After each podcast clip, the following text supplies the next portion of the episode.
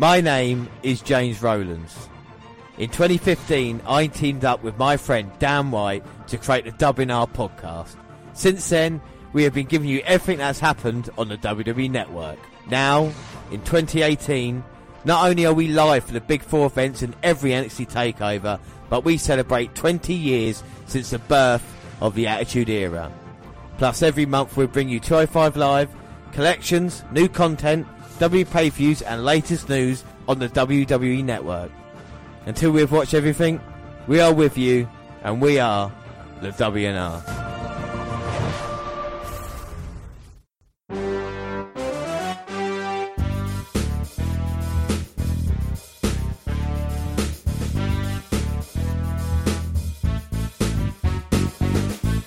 Yes, hello, I am James Rowlands, and as always, I'm joined by. Damn right. And today it's a WNR 151. So this is our fifth podcast in nine days. And before we get to the live weekend, we are going to do what we do the best the WWE Network review for April.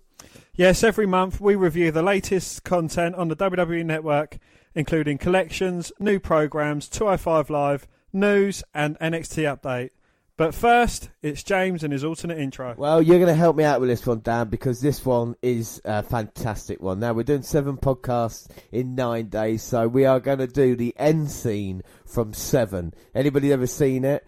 Uh, if they're not sure, spoiler alerts for anybody out there, but it is fantastic. Of course, the seven deadly scenes. Now, there's a couple of uh, people in this scene here. Dan, you will be playing the role of John Doe, playing the role of Somerset, which is Morgan Freeman in the film. Don't do your Morgan Freeman accent, but I want them changed a little bit. Kevin Spacey is John Doe, and of course Morgan Freeman Somerset. I will play Mills, aka Brad Pitt, and I'll do all the um, what the stage directions as well, shall we say? So exit Marshlands, Industrial Road, early evening. Somerset pulls his switchblade, clicks it open. He cuts across the top of the box, cuts quickly. He pulls the box open, pulls out some bubble wrap inside. There's blood. Exit Marshlands, early evening. You've made quite a life for yourself, Detective. You should be very proud. Shut the fuck up, you piece of shit. Exit Marshlands, Industrial Road, early evening. Somerset stumbles backwards away from the open box. He is white as a sheet, eyes filled with numb fear. He looks to Mills, who has a gun on Doe. California, stay away from here. Stay out. Don't come in here. Whatever it is, stay away. John Doe has the upper hand, Mills. Exit Marshlands, early evening. What? I wish I could have lived like you. Shut up. The fuck you talking about? Do you hear me, Detective? I'm trying to tell you how much I admire you and your pretty wife. What? Tracy. What you fucking say? Mill freezes, turns, Doe smiles, Somerset is close. It's disturbing how easily a member of the press can purchase information from the man in your precinct. Somerset starts running towards Mill. Throw your gun down! I visited your home this morning after you had left. Mills is filled with an aching terror. I tried to play husband. I tried to taste the life of a simple man. Somerset is 50 yards away and closing. Throw it away! It didn't work out, so I took a souvenir. Her pretty head. Mills! Mills raises his gun in the air. No, no, no, give me the gun. What's going on over there? Somerset throws his own weapon away. Put the gun down. Show me the box. What's in the box? Because I envy your normal life. Put the gun down, David. It seems that envy is my sin. What's in the box? What's in the fucking box? I just told you. You lied. You're a fucking liar. Shut up. It's what he wants. He wants you to shoot him. No, no, you tell me that's not true. That's not true. Become vengeance, David. She's alright. You tell me. Become wrath. Tell me she's alright. If you murder a suspect, David. No! David, No! she begged for her life, detective. She begged for her life. And for the life of the baby inside her. Somerset slaps John Doe across the face. Shut up! Mill's faces, Mill's face fills with confusion, then a wave of horror. Doe's eyes register shock. He didn't know. The guns a few times, sobbing. Give me the gun, David. Mills turns the gun on John Doe. David, if you kill him, he will win. Oh God! Oh God! An image of Tracy flashes briefly across the scene. John Doe closes his eyes. Mills pulls the triggers once and then empties his clip on the body. And that is from Seven, when Kevin Spacey chopped off Brad Pitt's wife's head and put it in a box. the seven deadly sins, much like the seven podcast in nine days here on the WNR podcast. We move on from that and we're going to start with network collections. Yes, the first one up is WrestleMania Theatre. And you relive some of the greatest WrestleMania matches of the modern era with stunning, with stunning, never before seen footage. Immerse yourself and take a front row seat for Goldberg versus Brock Lesnar, Daniel Bryan's WrestleMania, John Cena versus The Rock, and more. It's WrestleMania like you've never experienced before. Yeah, I mean, other matches included like Undertaker versus Edge at WrestleMania 24, Shawn Michaels versus The Undertaker at WrestleMania 26. Anything else there that catches your eye, Dan? Uh, the Intercontinental ladder match. So, I mean, there's lots of stuff there on the WWE Network just on that collection. Next one, Andre the Giant. Breaking down barriers and fascinating millions, Andre truly encapsulated what it meant to be a giant. And now, the larger-than-life legend has a collection to match his massive stature. With the biggest collection in WWE Network history, you can relive the one-of-a-kind career of the eighth wonder of the world as he battles the likes of Big John Studd, Jake the Snake Roberts, and Randy Macho Man Savage, and entertains the masses with hilarious antics and revealing interviews. Also relive the spectacle of Andre challenging Hulk Hogan for the WWE Championship in front of a record audience of 93,173 at WrestleMania 3. Check out this colossal collection worthy of WWE's original Hall of Famer. And there is so many matches that he's been in. Obviously, we're not going to go through them all, but it No. looks like a great collection. Definitely worth having a look through and uh, reliving some of the greatest moments in Andre's career. Well, the the thing is about this, isn't it, is that it's the biggest biggest collection WWE have released. Uh, because also there's an HBO at the Giant, so he's coming back into vogue now as well. But it's good for anybody that's never really seen him to go back and have a look. Like I said, Dan, there is hundreds of matches there to watch. Next one. Uh, up next, we've got the worldwide sensation Finn Balor. And it's captivating the WWE universe from the moment he burst through the curtain at NXT. Finn Balor has proven that his star is on the rise. The magnetic Balor connects with audiences and mesmerizes opponents, especially when in a demon. Relive the Irish born superstar, capturing championships as well as breakout performances against the likes of Kevin Owens, Samoa Joe, Roman Reigns, and Seth Rollins. Your search for the Balor Club ends here with a coup de grace of collections. Yeah, and I know people are huge fans of uh, Finn Balor. And what's weird as well is that maybe he's not in a most prominent position, but it seems that the collections and stuff that have kind of gone for the hardcore route, haven't they? You know what I mean? There's a lot of Finn Balor fans out there already watch the network and can sit down and enjoy that now. Uh, just pick out a couple of Finn Balor matches that we've seen over the past couple of years, Dan, that you would suggest people to watch on that one. Uh, well, we saw, you know, the ladder match against Kevin Owens for the NXT Championship when he went one on one with Shinsuke Nakamura in NXT. You know, his recent matches against Roman Reigns as well. He had a very, a very athletic, good match against him as well. Well, we move on, and after recent WWE Thunder additions to the W Network, another round of major WWE content will be added soon. WCW Saturday Night. Now, I've had reports that a large amount of WCW Saturday Night episodes will be added on Monday, April 2nd. The episodes will begin in 92 and be added in a separate section away from W section. It's believed that there could be 100 hours worth of content or more, which could bring the show into 1994. So that was something I did about a week ago, and now on new network collections, Dan. It's WCW new classic content, Saturday night WCW. And uh, WCW Saturday night makes its WWE Network debut featuring more than 50 hours of classic action from the WCW's flagship ship show of the time. You'll see the best of Ricky Steamboat, stunning Steve Austin, the Steiner brothers, Cactus Jack, Rick Rude, and more.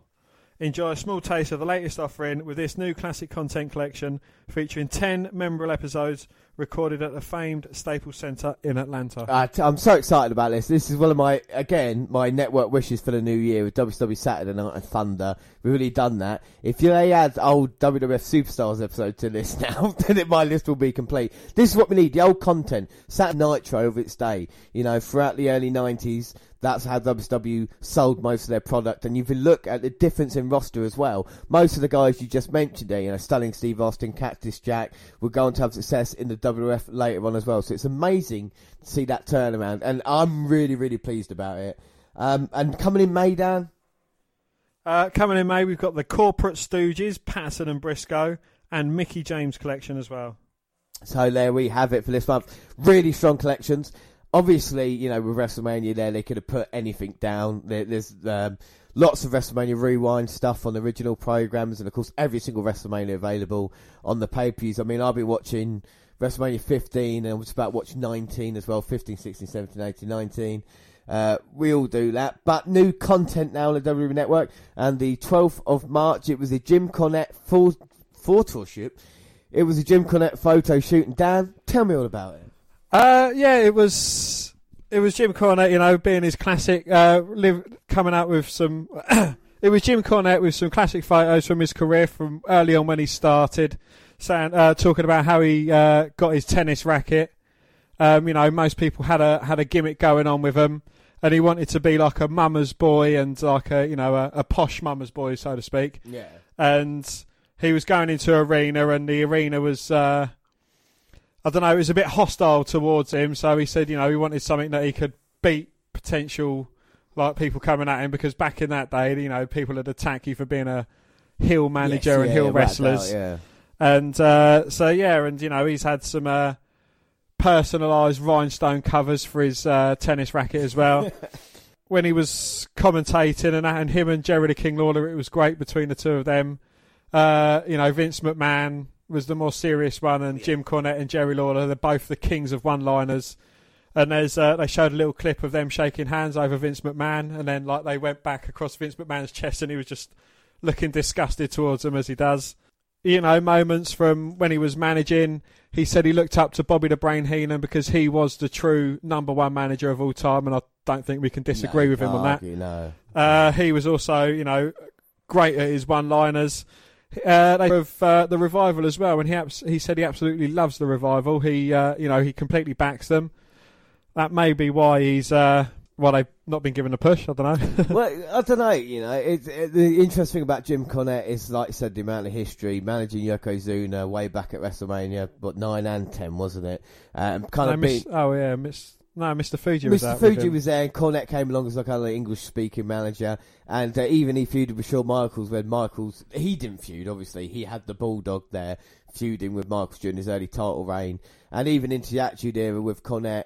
Uh, on the commentary for Raw, like we've seen, and also even the NWA stuff, you know, the kind of old school that he's trying Yeah. to do. So that's yeah. why he's found the revival for, you know, and, and things like this. And he's always been very opinionated. You- Oh, most he definitely, will, yeah. He will always tell you what he's thinking, Well- right or wrong. You know? Well, um, there was a picture came up of Vince Russo and he went pass, and he didn't say anything else more on it. He said pass, and they quickly carried on to a different picture. You know, that's uh, going back to their heat they've got between each other. Yes. Um, you know, he's been tombstoned by the Undertaker. He's received, you know, many devastating finishes from different wrestlers.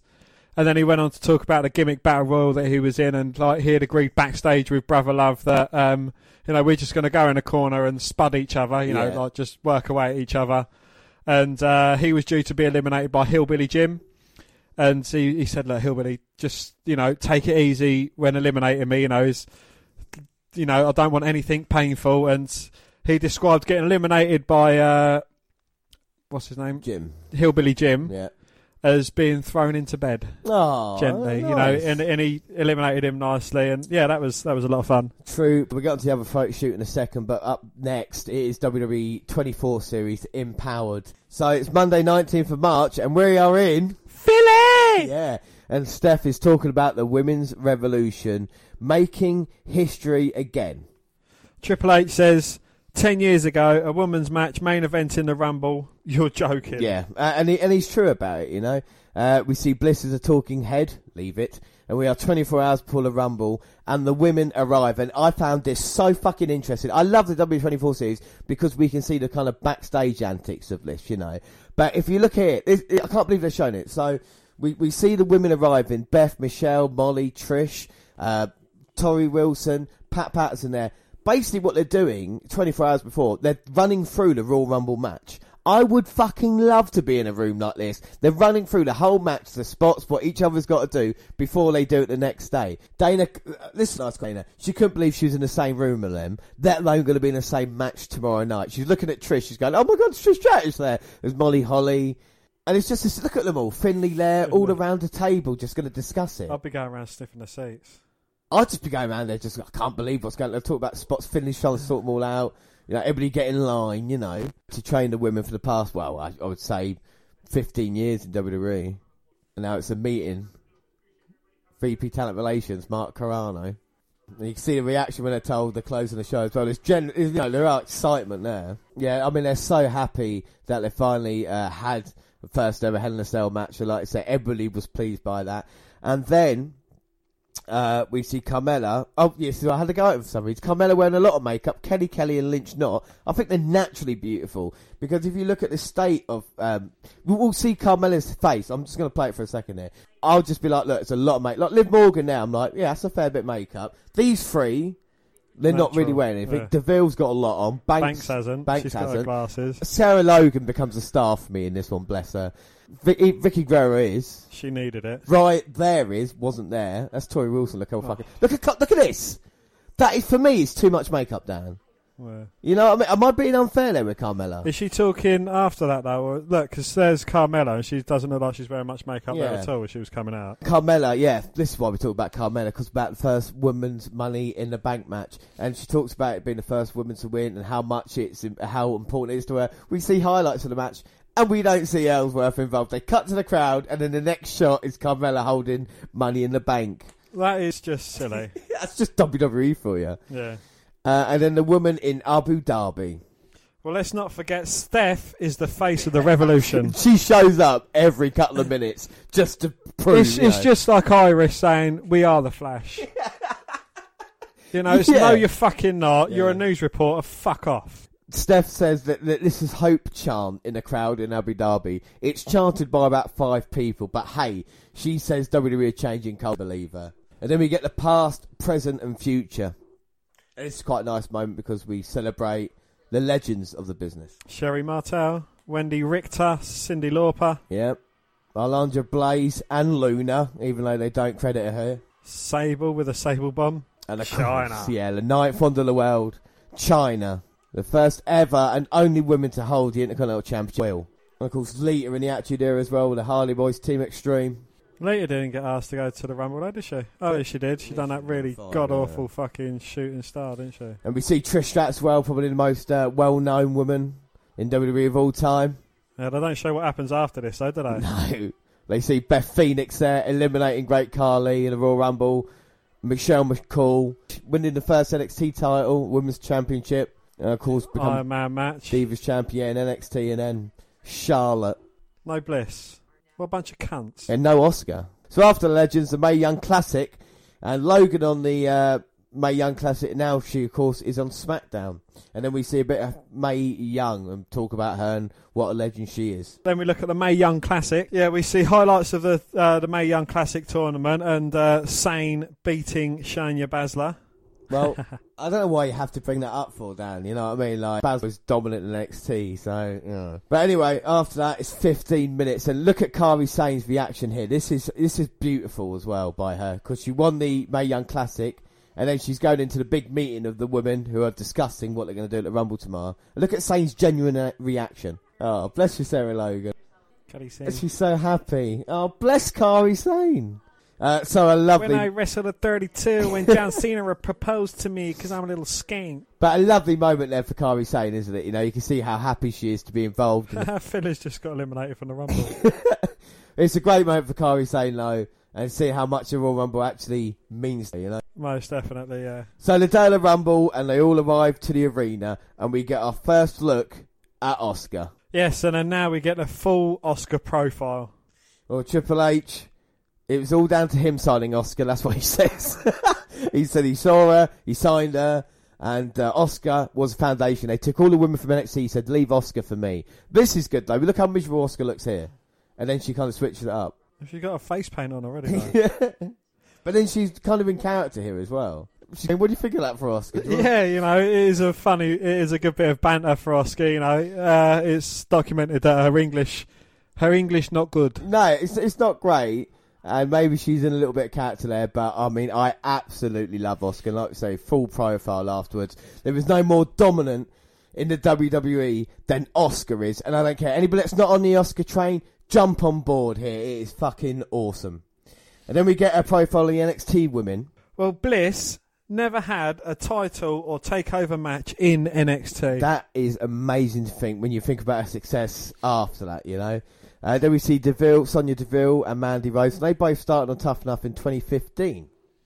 and they've been best friends since day one. They lived together, and then they joined Paige, who was a judge on that show. Yeah, that's weird, isn't it? But well, Paige didn't just so we move on. And their first pay was the first ever women's elimination chamber match. Yes. And then Steph again greeting uh, every woman, she says how great she is. Yes. and Logan comes across as really well.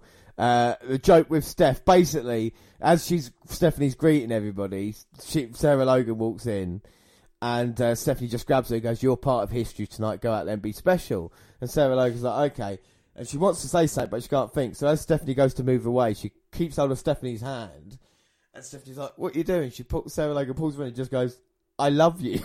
and just walks away. It's like, she's like a panicked in that situation. Trips greets Molly and Trish, but he doesn't see Molly. He's like, "Oh, there you are, Molly. I didn't even see you there." And then we see Mickie James as well. Uh, well, yeah, old locker room coming back because, you know, she was a big part of it way back when. Yeah, yeah, with Trish and everything like that involved. we see Ember Moon. She's marking out over Molly and Beth Phoenix and all these other people like this. Yeah, well, Michelle McCool was wearing an Undertaker t-shirt because she has to let everyone Why, know. why do that? Why do that, Michelle? I don't understand. Well, it's all leading up to this. Uh, we see the kickoff panel for the Royal Rumble and Bliss being interviewed.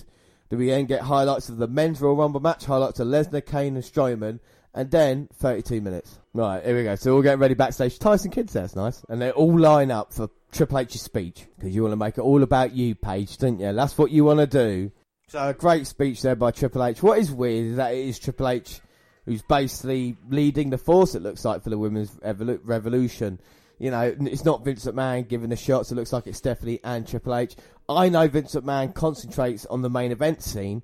If maybe that's all he does now, you know, it's like if we were to see the men's Royal Rumble or the, the Universal Title match, it would be Vince calling the shots. But now it's Triple H doing it, and I think that kind of gives the women a bit more of a chance as well. They've got a bit more of a, a, chance at things, you know. It's like the Royal Rumble match. Would he get his opportunity if Vince McMahon was calling all the shots every time? I know they're trying to take advantage of the women's revolution that happened with Ronda Rousey and people like this, but if it's there, I, I'd say do it, you know. So we've had the build, and now for the match itself. Yep, Sasha was number one. And she's been the leading force in NXT. I mean, f- against Bayley for the first Hell in a Cell, she match in Abu Dhabi, and she also lasted the longest in the Rumble. Yeah, like I said, matches with Bayley in NXT and then against Charlotte Hell in a Cell. Lita at number five. Lynched absolutely loved the fact that she was in the ring with uh, Lita.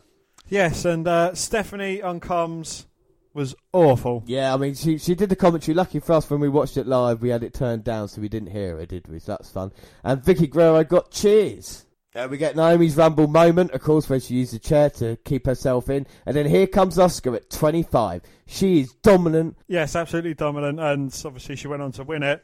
And then we see Ronda Rousey arriving. Yeah, under cloak and dagger, basically. Uh, Triple H giving her in through the back passage. Trish at number 30. Banks eliminates Trish before Bella's dump her out. Asuka wins, and it's her moment for about 30 seconds until Ronda Rousey. It's weird because the talking heads are saying Asuka's moment is huge because she's from Japan. Look, just because she's from Japan doesn't mean she gets treated differently. Uh, the crowd pops for Rousey, who smirks and points. She hasn't got a cigarette in her gob, James. She just got a smile on her face. Well, now it's all about her until she gets bored and goes back to UFC. Look, I love Ronda, but I can't help thinking that she will break Asuka's streak. And then bugger off back to UFC, exactly, just like Brock Lesnar. I know. Um, well, everyone gets big hugs from Triple H after. Yeah, it's kind of weird because Rousey, as she walks back out, Triple H's like behind the curtain, and he just pops out, and Rousey kind of jumps, and then it's like, oh, it's Triple H, I know, yeah. Well, I can't help but think poor Bliss will get lost in the shuffle. Yeah, my bets for next year: women's fight, uh, women's title will be Asuka Rousey, and the other match will be Charlotte versus someone.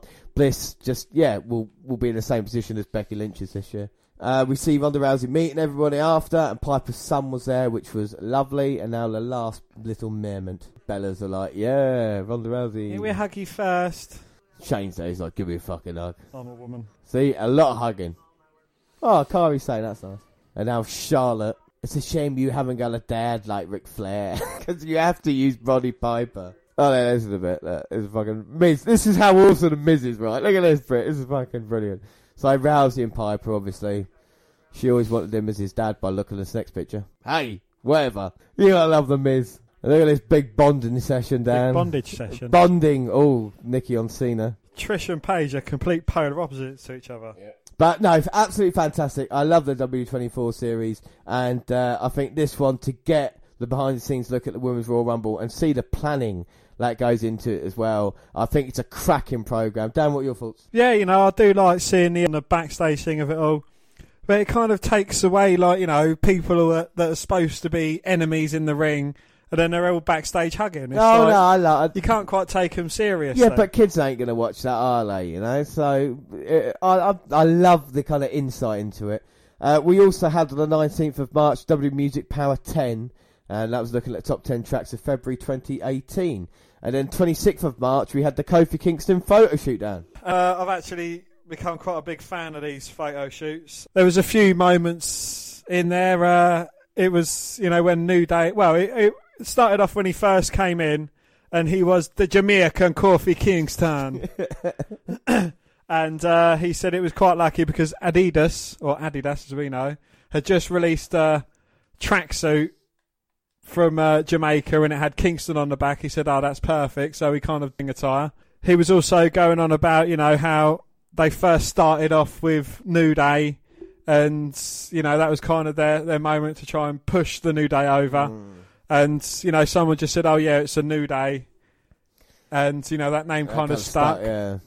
Uh, they also showed bits from his uh, heightened feud from Randy Orton. Not the bit where he said you're fucking stupid, but actually the bit like uh, where he trashed the NASCAR and he was saying, you know, there was some orange paint and that could have been the end of his push if he had slipped. You know, much like the Undertaker slipped Yes. when uh, he went against JBL. Yep. Yeah. yeah, yeah. And uh, yeah, he kind of poured paint over it and he felt himself going, but he kind of like matrixed out of it and managed to uh, sort himself out. And then he's, he was saying about, you know, how he was hitting a windscreen. And they said, yeah, this is unbreakable glass. You'll never break it. And he smashed it. and it's like, oh, right, okay. Uh, and yeah, you know, that could have been the end of things with it. But uh, it is good seeing an insight in Kofi Kingston's career. He's been around for a very long time. Well, uh, and this is a good thing about photo shoot is the fact is it's not just like a sit down interview. You got the pictures there to kind of back up the story. It's a quick way of going through someone's career. You know what I mean? In ten minutes, like we saw Connect or Kofi. The incredible thing about Kofi Kingston is he's just his longevity now in WWE. He's been over there ten years. You know, he's won every single title there is to win in WWE, apart from the main championship. Will he get it now? I, I don't think he needs it. To be fair, like I say, with success on a New Day and stuff. But um, no, the photo shoot is something to be enjoyed. So that is new content. So now we move on to 205 Live. And it's episode 68, and it's the 13th of March. And we get a recap of Drew Gulak defeating Mark Andrews and Mustafa Ali taking down Buddy Murphy. Gulak, Ali, Alexander and Strong are the remaining superstars in the tournament. So Strong's still in there. Uh, is is your pick? No, my pick got locked out. I just said that, man. Mustafa Ali knocked him out. Vic Joseph and Nigel McGuinness welcome us to tonight's show. We're just going to put the the main event is Roderick Strong versus Cedric Alexander. We're going to put this on now. Because obviously it's going to be a slow burner as we run through the rest of the results. Well, Akira Tozawa and Hideo, Hideo Itami went against Lince Dorado. And Grand Metalik with Kalisto. Well, Tozawa and Dorado kicks things off pretty much with a stalemate to get started. Metalik in, drops Tozawa, goes for the quick cover, barely two. Two. Hurricanrana by Tozawa tags in Itami. Flip over the ropes by Metalik. Hip toss, drop kick, and brings in Dorado. Stereo drop kicks, standing moonsault by Dorado. Itami with a huge kick to Dorado's chest and follows it up with a boot to the jaw. Tozawa tagged in, chops to the chest, fakes a chop, punch to the face Now, I know you love that. Itami back in, back elbow, knee drops, fake a third one with a light kick to the head. Looks for a reaction from the crowd and gets absolutely nothing. uh, then you get Kalisto trying to get a lucha chant going as Tozawa and Dorado chop away at each other. Metalik goes to work with some rope walking and high flying. Dorado in and leaps off Metalik's back, uh, leaps off. Metalik's back up and all the way down to the floor on Tozawa. He got some height on that leap. Wow. Metalik walks the ropes and hops off, misses and tweaks his knee. Itami able to finish him off with a drop to the knee and gets the one, two, three. So the winners, Itami and Tozawa via pinfall. And this match has started off very, very cautious between two men. Neither, neither of them wants to make a mistake. Alexander is strong, like I said, Dan. Your pick to go through here. And of course, Mustafa Ali and Drew Gulak looking on and seeing who they're going to have to face in the next round. Lince Dorado. comes in after the match and shoves Itami away from his partner. Looked like Itami was just checking on Metalik. The two get separated. We get a vignette on Roderick Strong who talks about how he's opened up to the WWE universe and is just trying to earn his way up the ladder. He speaks about getting to WrestleMania and he's proud. Drake Maverick heads out to commentary to get an up close look at some action. And that action is Jack Gallagher versus Murphy Myers. A very serious Gallagher gets right after his opponent, stares at him for a bit, big clothesline and a body slam. The damage continues and he stumps and swings away at his grounded opponent. Myers able to get offense in with Gallagher on the floor. Myers tries a baseball slide, but Gallagher pulls up the ring apron and hammers away at his opponent. The action's back in the ring, big headbutt, and that'll do it. So Jack Gallagher wins by pinfall. We see a vignette and Cedric Alexander who talks about this not being the first time he's gone after the title. Talks about his experience in the Cruiserweight Classic and the road leading to this match. And then we get a Mustafa Ali promo about Drew Gulak being a bully as a mysterious figure slowly walks towards him from behind. Ali talks about when he didn't step up when a bully went after his friend. He says now he has a chance to fight back as the figure lunges at him. Oh, interesting. And up next, you know, like we said, Cedric Alexander versus Roderick Strong. It is happening now. Great job kick there from Roderick Strong. Goes for the cover. Two. Oh, but Alexander managing to kick out. Ah. This is the first semi-final match. Who's going to go through? Is it going to be Roderick Strong, Alexander? And we saw early on where both men were exchanging. Cedric tried springboard off the top, and Strong cut him off. And then since then, for about the last five minutes, you say Strong been on top of Cedric, trying to wear him down. Come on, Roddy. This for the boys. Come on, Cedric. You deserve an opportunity here. He was so close to becoming champion against he should not be named, and now he gets his second chance at redemption at WrestleMania. It's just clever strategy by Roderick Strong. So why did you pick Roderick Strong for then, Dan? You know, again, he's in NXT. He's constantly come so close, but yeah, ended up a million miles away from the title. And I, you know, I just think he does deserve an opportunity in, you know, uh, 205 Live. Yeah, he's become man, hasn't he? Yeah, he's had lots of opportunities. Yeah, let me start again. Yeah, he's had lots of opportunities, Roderick Strong, but it never really he's got the job done. But you truly believe that he can get the job done here tonight, go to WrestleMania, and become Cruiserweight Champion then? Yes, I do. I believe he can finally get his moment, and that is to perform in front of his family and friends at WrestleMania and become the new Cruiserweight Champion. Even I know he does. Yeah. As uh, as Strong impressed you then in the since you picked him, have, have you been more impressed by Roger Strong now? I You're have, becoming more yeah. of a fan. You know, he knocked out um, his NXT friend Hideo Itami, Yeah. and you know he's uh, and we know what kind of a driving force Hideo Itami is. Yeah, but that don't really tell me that you've been impressed by Strong. I mean, yeah, he beat Itami, but lots of people beat Itami. Now here comes Alexander. Now that is impressive. You see, Yeah. top rope plancha wiping out Roderick Strong by Cedric. Just great athletic ability by Cedric. And he's been great in the Cruiserweight Classic. Now he's going to springboard his way back in, take Strong down, bang! Clothesline. Why didn't you go for Alexander then, you dick?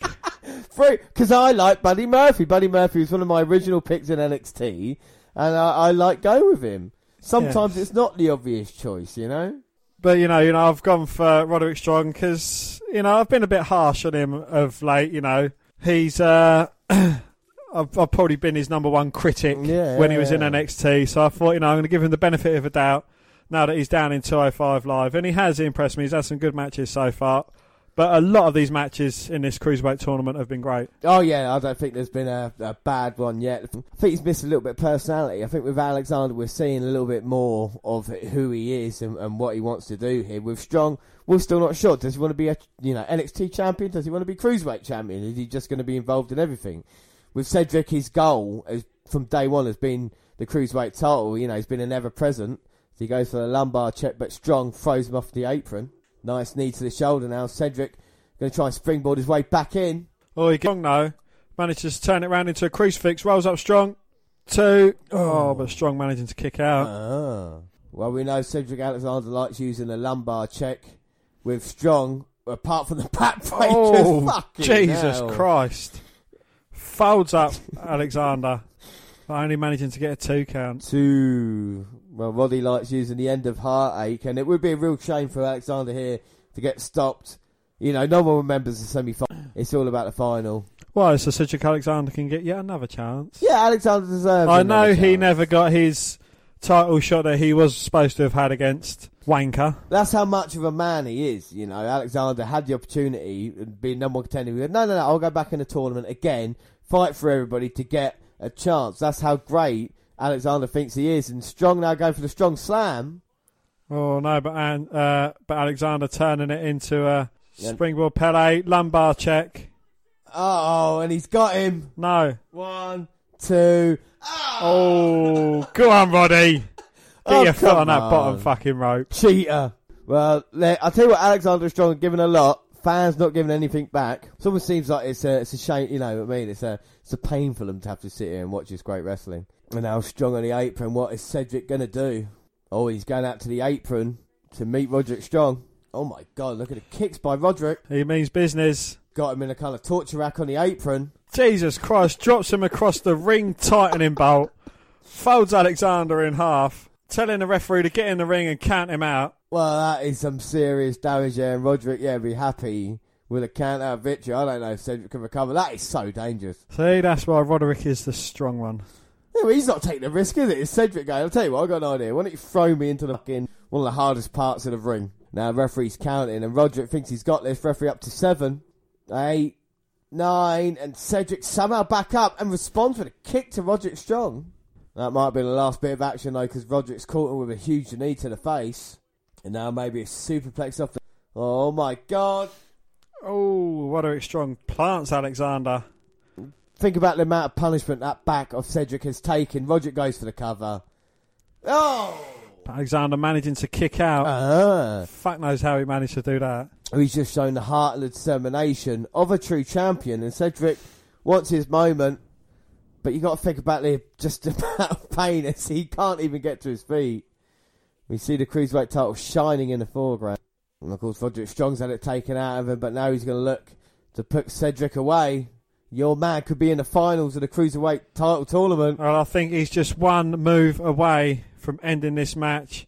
Alexander's body's gone limp. Well, he might be playing hello possums a little bit, making Strong having to carry his full body weight, picking him up. But again, he just might be out. Oh, there we go. Bit Alexander trying to fight back. he's got heart. There's no doubt about that for Cedric. Strong with a lovely combination, but gets hit with a spinning heel kick from Alexander to his midsection. And Strong puts the boot up, gets caught by Cedric. He tries a back elbow. Strong Oh. dodges. Hits him with a knee. There we go. End, of heartache. That's it. One, two. Two. Oh, what a fucking cheater! What a clever way for Cedric Alexander to get out of a pinfall there. He knew his surroundings in the ring, and the veteran that he is put that leg up on the bottom rope, stopping the count. He, the, the amount of injury, you know, the amount of damage his back has taken, probably won't be able to get his shoulder up. The fans, though, some of them now chanting, which is good. he took the pussy's way out. And Cedric trying to get out of the ring now, and Roderick's pulling him back. Roderick needs to capitalise on it while Cedric is down. Roderick picking up Cedric. Oh! Gets caught with a big back elbow though. But that might be the last line of defence. He's got a um, faraway look in his eyes. Well, at this point now, James, it becomes a thinking man's game. Oh no, Dan, I cannot believe it. And look at this. Both men using the other to get up, back to back, take 10 steps, turn around and shoot. Oh, Strong tries to dodge. Oh my god. Strong and Alexander both try shots, but they both duck respective ones, and they manage to hit one of each. Man, what an uppercut there by Cedric. Strong's like, bring it on. Oh my god. And both men wailing away at each other. This is what you want to see. And Strong winning. No, he's not. I was about to say winning the combination. Oh, Alexander looking for his lumbar check. Strong with a backflip out of it. Oh my god. Strong now turns Cedric into Two. the cover. Oh, but Cedric Cedric only just managing to kick out. Oh, just. Oh, and a knee by Strong. Uh oh. This could be it now. But Alexander rolls him up into a small package Yeah! and gets the victory. Cedric beats Strong. I mean, oh, that's a shame, Dan, isn't it, for you, your man. Gets eliminated, but look at Cedric. He's in shock. He lasted longer than your man. Fant- Fantastic wrestling ability there by Cedric, managing to catch Strong in a small package for the win. Strong devastated, nearly man yet again, but Cedric goes through to the final. The first man through, of course, he will face Gulak, the winner of Gulak and Ali at WrestleMania. That second semi-final match is next week. Dan, what do you think of this semi-final match? That was a bloody good match. You know, uh, I think it still leaves it open for Strong to say, look, you know, you caught me in a small package. I think I deserve a title shot when and if you win the title. Yeah, it, strong, strong. Had nothing taken away from him in defeat. There, it was a fully 50-50 match. Each man exchanging the finishes, each man getting a foot on the ropes, and it wasn't the finisher that ended it, was it? It was Alexander just catching Roderick Strong there. Uh, Strong looked great. Cedric, I think, looked just a little bit better, but another fantastic offering here for the Crew 5 Live. So we move on to episode 69. and it's the 20th of March. And March 20th show from Dallas will give us the final man who will battle for the belt at WrestleMania 34 on, on April the 8th. Voiceover guy recaps last week's great semi-final between Cedric Alexander and Roderick Strong over highlights of the win. That's sending Cedric to WrestleMania 34 and a preview of tonight's Drew Gulak versus Mustafa Ali semi, which summarises history between the two man, two men. And we've seen a no real sign of respect. They did look at each other, didn't they, Cedric and uh, Strong, but no handshake. Cedric now staring at the WrestleMania sign. Well, Vic Joseph and Nigel McGuinness and say many of the same things covered in the pre-intro video. And the first match is Hideo Itami defeating Lince Dorado via disqualification when Grand Metalik shoves Itami into the apron. Oh, hang on, Cedric's just getting interviewed here. I did it for you, Adrian. Yo, Adrian. If you can change, I- uh, and I can change, and we all change, and we all change together. Yeah, Cedric.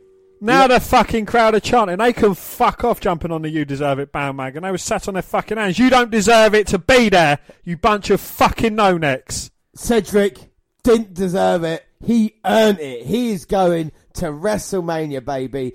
Daniel Bryan done that. Well, this emotion just it gives something else to the cruiserweight title. It has a meaning to it. It's not a meaningless bit of metal. Cedric's got the emotion that he wants to become cruiserweight champion, and he, I think, deserves the opportunity. Lucha House Party accompanies Dorado to the ring as we get caught up to we get caught up on Itami targeting Grand Metalik's knee in, in in his tag win with Akira Tozawa over Lince and Metalik, and Dorado's issues with it. Tozawa walks Hideo to the ring. Well, Itami controls things in the early going, but Dorado escapes a headlock to dump Hideo on the floor. He feints a frustrated Itami and remains in control back in the ring.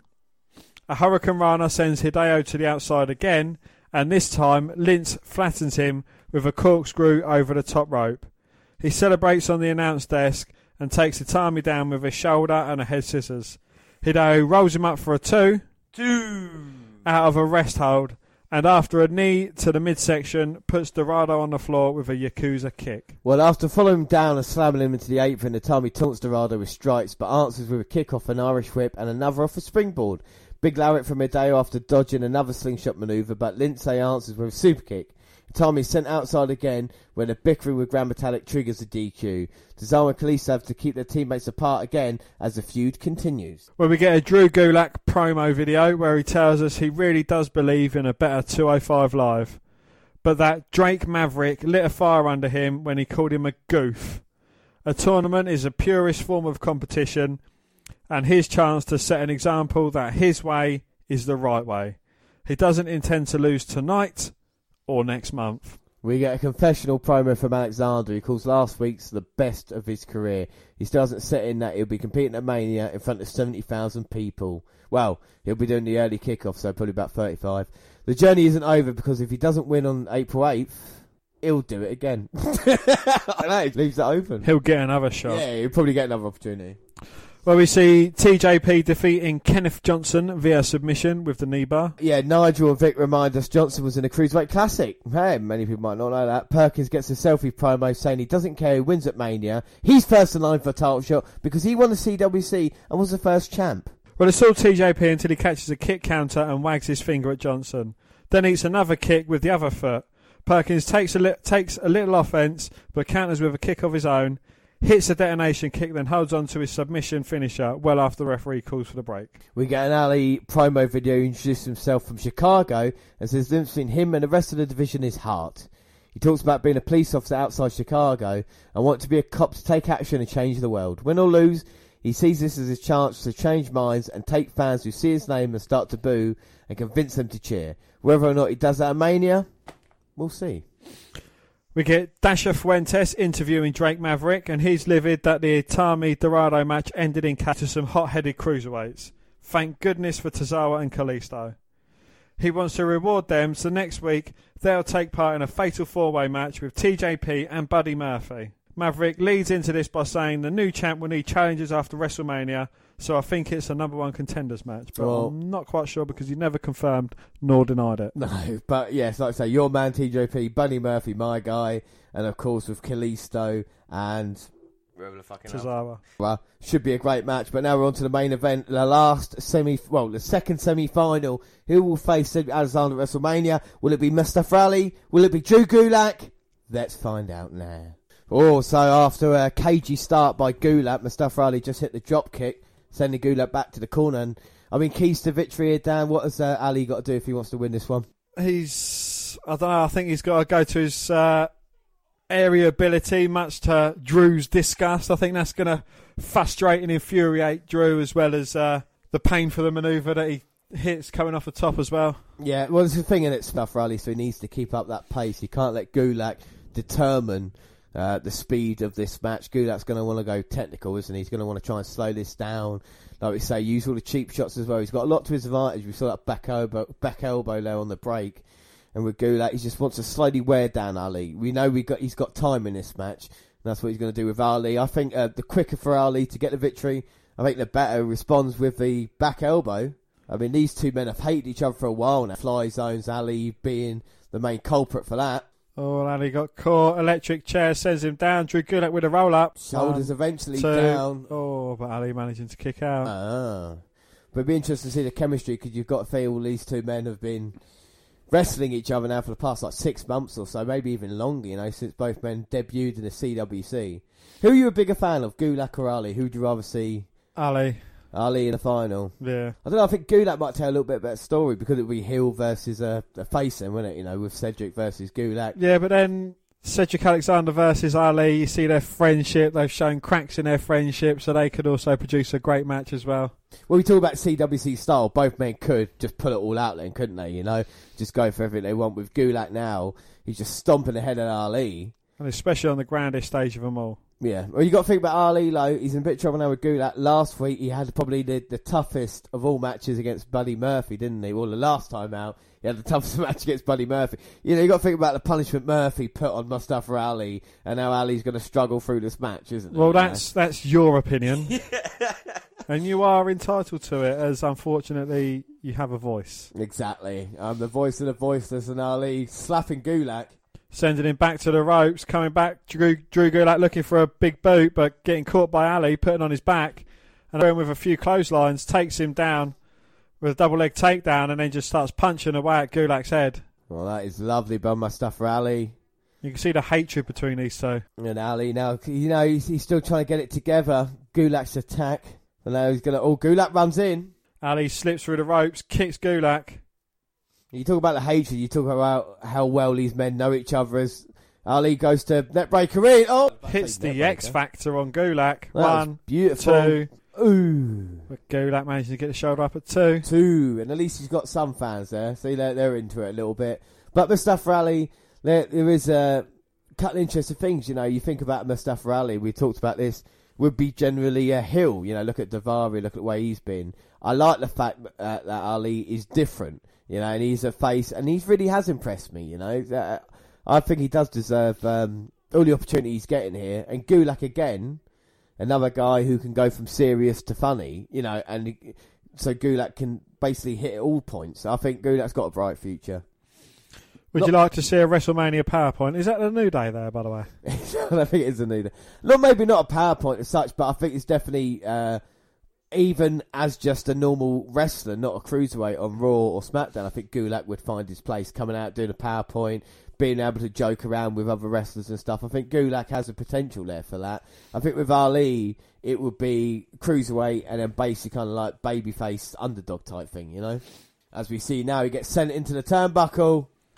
Gulak's got a dragon sleeper on, not got it properly locked in, but I think he's doing effective enough. He's won many a matches with this, and Ali realised he's trying to squirm away. Couple of knees to the head. Gulak though with Oh, a spinning lariat and just takes Gulak, uh, takes Ali inside out. and Gulak's the one with a crazy look in his eyes as he screams and looks to put away Ali. Picks him up, clotheslines him down, and keeps hold of his arm. Clotheslines him down for a second time and turns him inside out for a second time. And now turns him round, goes for the cover. Two, hooks a leg, but uh oh. Ali's caught him. It's like a a modified triangle. Got it in perfectly. He's got the hand clasp, but the only problem is his shoulders could be down. Gulak, ooh. He manages to turn it. It looks like it is cinched in properly from this angle, James. Well, the only problem is that leg's dangling. He probably wants to get the leg under Gulak's body and try and grapevine, but Gulak realises, turns his body weight, gets under the bottom rope, and stops the submission there. The guy getting in Gulak's face, but Ali, this is a no-fly zone. Well, he's going up top despite Gulak's efforts to try and turn it into a no-fly zone. And look at the markings on on uh, Ali's shoulder already. Wait for Gulak to come position. Fucking hell, spins over, lands ass first on the head of Gulak, puts him down to the mat and then starts punching away at his head again.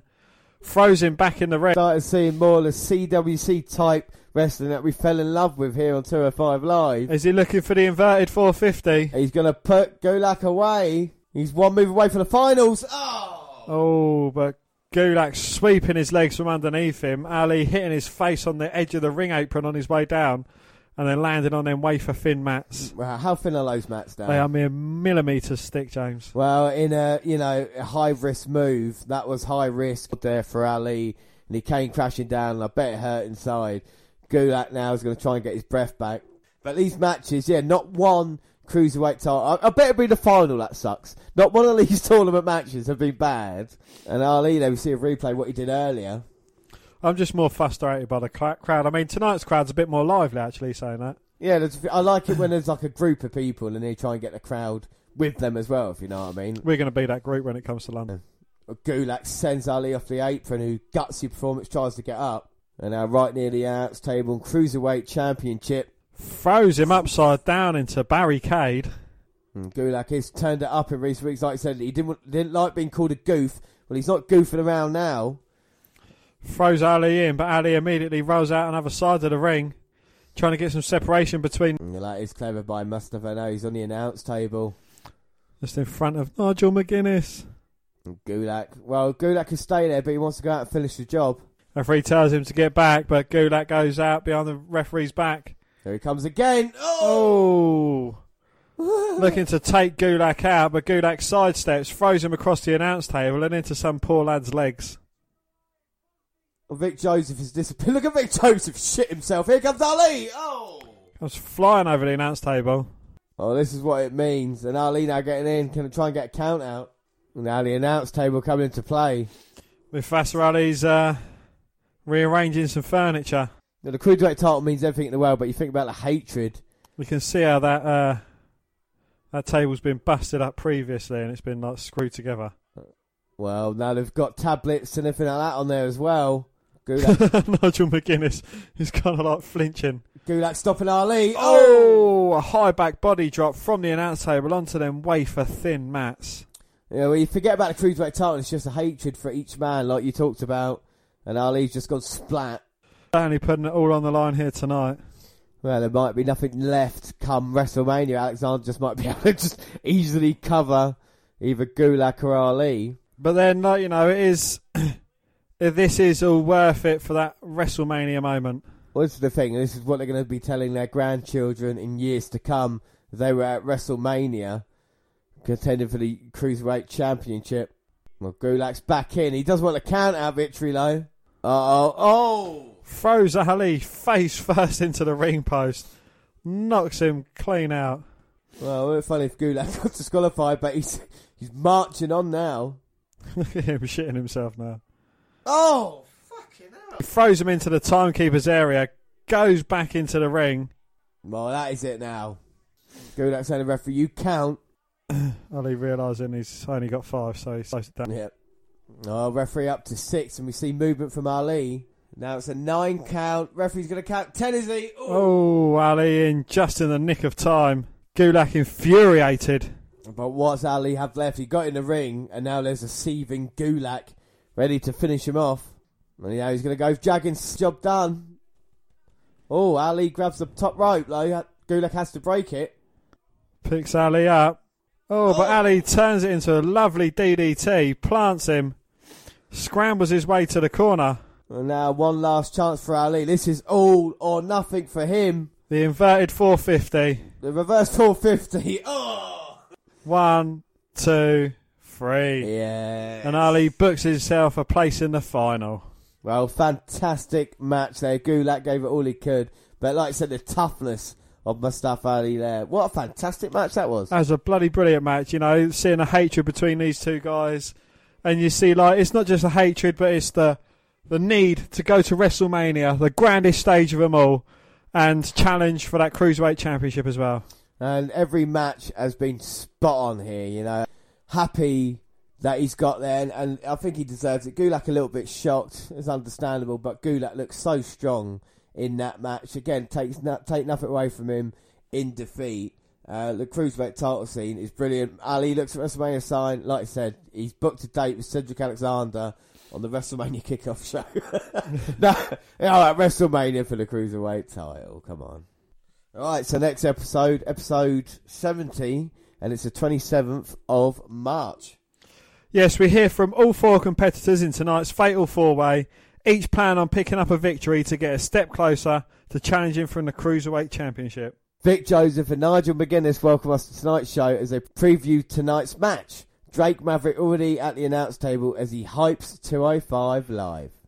Well, the first match is Tony Nese versus Mandrew. So yes, we are going to see Tony Nese versus Mark Andrews here. Now, Tony Nese is one of my guys that I really like on the cruiserweight division. Of course, it looks like a heavyweight fights like a cruiserweight. We all know this, but he's absolute. I mean, I came up with this name a couple of months ago, and I'm sticking to it. But Mark Andrews, you're quite a fan of him, aren't you, Dan?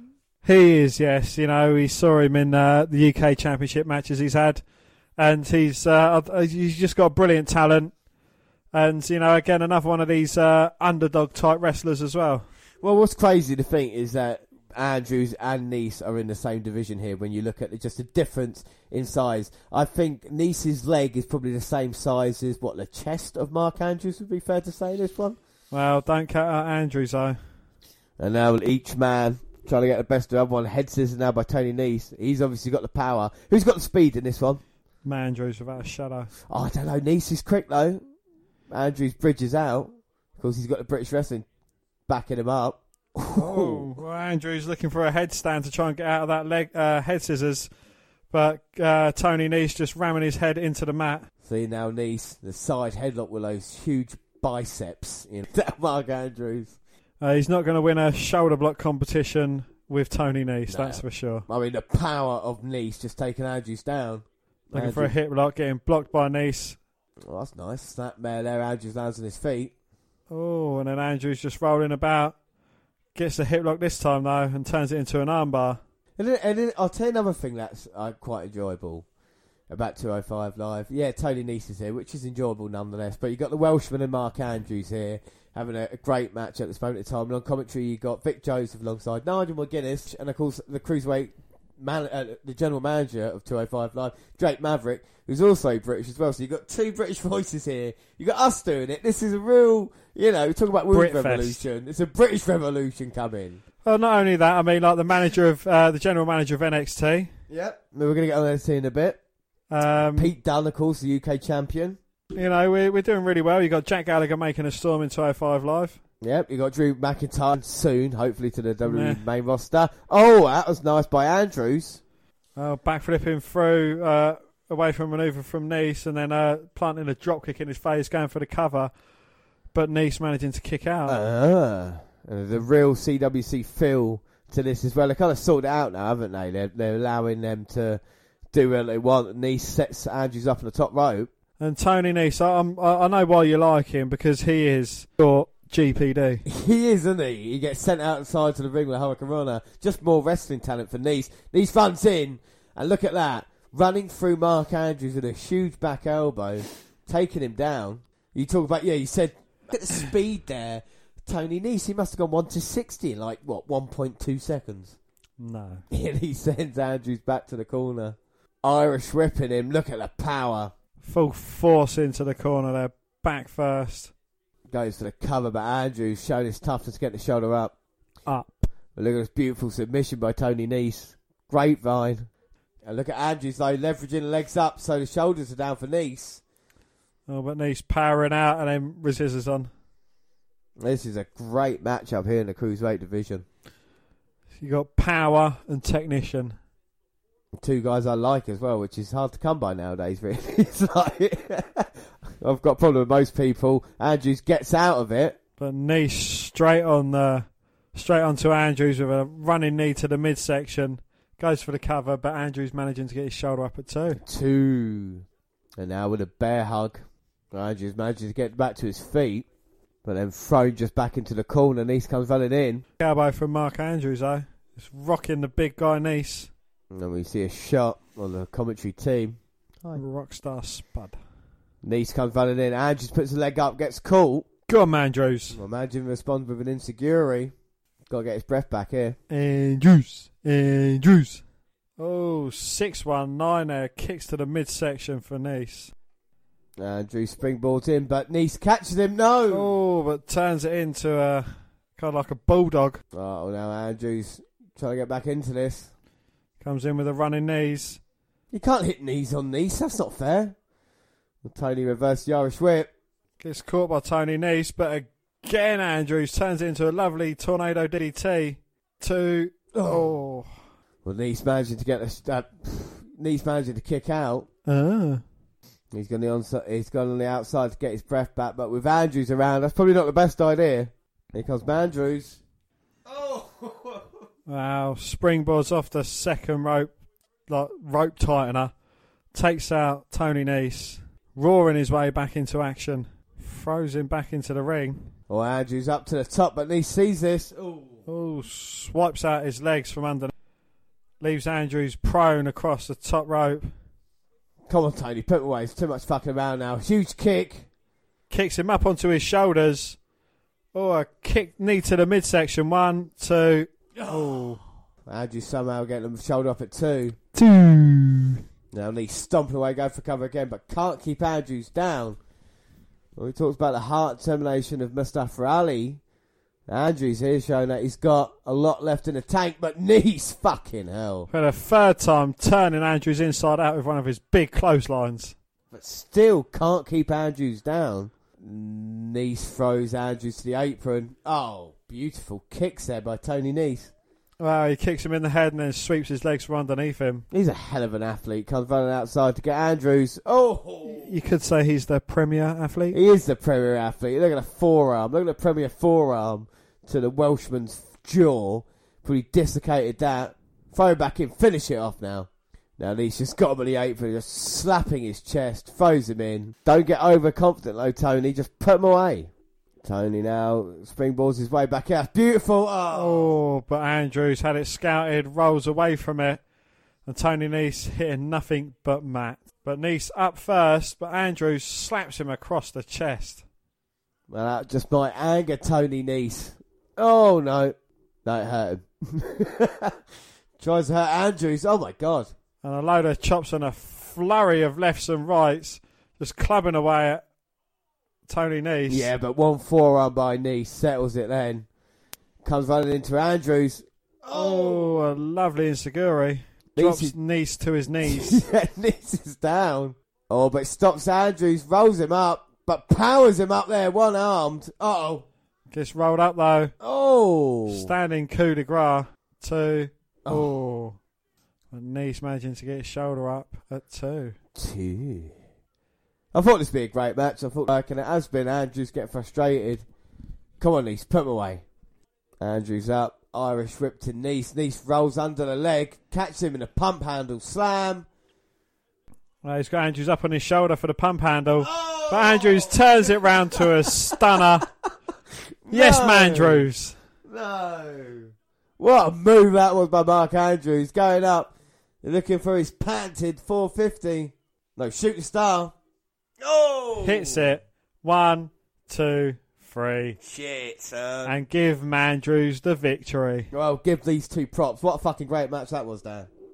A Match. It was. Styles meshed perfectly. Andrews being the underdog there. Nese. I- was watching this all day long, these two men. Nese showing how great he is.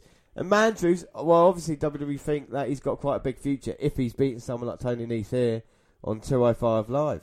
Indeed, yes. Uh, yeah, post match. Yeah, it said that. So backstage, Dasha Fuentes asks Gulak about having to face Andrews again. Gulak says Andrews is quite the high flyer, but sends out a notice that he's the best submission specialist in WWE. If you want to step to me, you will tap out. Oh, yeah. No. Well, backstage, Buddy Murphy getting set for his match. TJP just chilling out on the stairs. Uh, backstage, Maverick has a sit down with Cedric Alexander and Mustafa Ali. The two can't believe how they went from sitting in a skybox and watching WrestleMania last year. Now they will be on the show. Alexander took he's in that they will wrestle in front of their friends and family, and he will win the title. Ali has him repeat the last bit and notes how Alexander always gets to that big match and something messes up his chance at winning the title. Oh, well, Ali continues that they will tear the house down, and the story ends with a title being raised over his head. Alexander responds that he'll sacrifice anything, including stomping out the heart of 205 Live. That's what he'll do to become champion. Ali tells us exactly what he's going to do. Is, Ali tells us exactly what he's going to have to do, and the two shake hands. And now the main event. It is Kalisto versus Akira Tozawa versus TJP versus some crackhead from NXT. Oh no, Buddy Murphy. versus my man Buddy Murphy, who powers Tozawa away. Kalisto and Tozawa start in the corner. Murphy showing his power, gets dumped out, He gets thrown out of the ring because they're like, you don't belong here, dick. and another guy that doesn't belong there, TJP, misses How Kalisto. doesn't Tozawa. he belong there? He's the first ever It's all about champion. chances. Look at that by Kalisto. Off the top rock springboard. Nobody wants to wrestle TJP. He's there by himself. Yes, because they'll lose. And now he just. He sits where he wants. Oh, my man. TJP. My man Buddy Murphy up. Look at the power of this man. And TJP. Well, like- look at the power of him climbing into the ring. Yeah, look at how strong like, he looks. He looks like a Greek god, and he picks up Perkins with his hair easily. Oh, TJP spins him round and just makes him look like a complete Greek what? godded oh, idiot. brilliant nip up there by Buddy Murphy, catching him in the side headlock. TJP completely out wrestling him at every step. Yeah, Hurricanrana by Buddy Murphy, sending Perkins to the outside. Yeah, that out wrestling. Lands then. on his feet. Here comes Buddy Murphy, gonna go a bit flying. No, because Kalisto stops him. Oh. Spinning corkscrew back elbow. Well, that was nice. Murphy outside to Sends Tozawa. it. Tozawa goes for up. Kalisto chops him down. This match has started off at a hell of a Standing pace. senton. One. Oh. Murphy back in now. Stops Tozawa. Yeah, how quick has this match started? He's going to slam him down. No. TJP in. He's like, oi, dickhead, stop it. Don't hit me. He's like, please, shoot team it." up. Shoot team up. Oh, please. Yeah, TJP's Yeah. lulling him into a full sense of security TJP's because like, Blake's look, a look, fucking we'll get- mug. We'll get me up. See? Someone's a TJP in this group, someone's a Buddy Murphy down, aren't they? You know that. I look at TJP picking up Kalisto. TJP is the Shawn Michaels. Murphy is the Marty Jannetty. Well, Buddy Murphy's got Kalisto. Ah, what a mug. Turning his back on TJP like a fucking idiot. TJP has to take the easy route, like the fucking little. No, he takes the clever No, route. doesn't. He takes the intelligence heel. route. He attacks him from behind because he get an advantage over Buddy Murphy. And he's got that advantage over. one-on-one Situation. In a one-on-one situation, Perkins can't beat Buddy Murphy. Come on now. He's got Buddy Murphy up. Oh, just bounces him headfirst off the ring post, sending him careening to the floor below. Murphy's just going to take his time. Tozawa in. Now the three proper cruiserweights in the ring, Tozawa's in a little bit of trouble now. TJP's going to tie him up. taking a squat. Oh, look, he's dabbing. dabbing. You love it when they dab. Oh look, he's got a submission on two wrestlers, two former cruiserweight champions, while Murphy is asleep on the outside after being thrown into the ring post by who? TJP. Well, Kalisto back elbows. Look, and TJP again say, no, don't, look, we'll team Hang up. Yeah, because he's, doesn't he's work this time, does off. it? Doesn't work this time. Chop to the chest. and he's still got the submission in while he's getting beaten up. And every time he goes down, it hurts Tozawa. And TJP, he's got a submission and a pin attempt while Murphy is still what?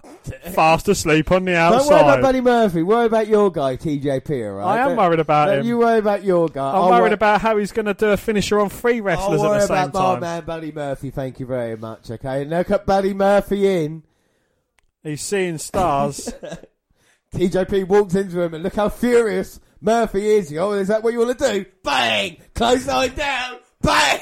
Line down! Perkins straight back up again. Oh, beautiful there. Hip Straight back up again. Still on the offense. Bang! Calf kick. Perkins down. Nip up by Murphy. Look Perkins straight back up. Close on over the top. Not getting up now, is he? Kalisto in. Murphy sends Kalisto out. Well, you can't win a match throwing everyone out of the fucking ring, can you, you fucking idiot? And now Buddy Murphy sends Kalisto into the cameraman. Yes, because the barricade's not big enough for him to not hit a fucking Look, would you cameraman. calm down? The stupid Would you- fucking Australian twat. Tozawa gets sent in the announce table. Perkins gets caught with a huge forearm by Buddy Murphy. Murphy sends him into the apron. I mean, this guy is built. He's absolute in himself as well, you know.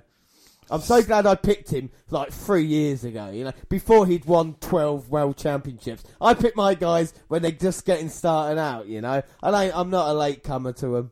To be fair, you've been around the Auto fan for years, but hey, not on the podcast, Hey! yeah, hey! Nothing you can say. Oh no! Ah. And two enemies working together to get rid of a moron. He's not a moron. He's Australian. oh, that makes a difference. Cesaro and Kalisto sending Murphy into the barricade, double teaming yes, because it takes more than one person to beat Perkins up. Well, like it just did Buddy Murphy. Now Kalisto's Well, they look just enemies joining yeah, together. Yeah, good one. Oh, look, and the man standing tall, TJP. Well, he got lucky there. He got lucky to be left alone in the ring with Kalisto. He got lucky all the way through the Cruiserweight Classic tournament. Well, here comes Cesaro. And Yep, these three and men TJP had it scouted.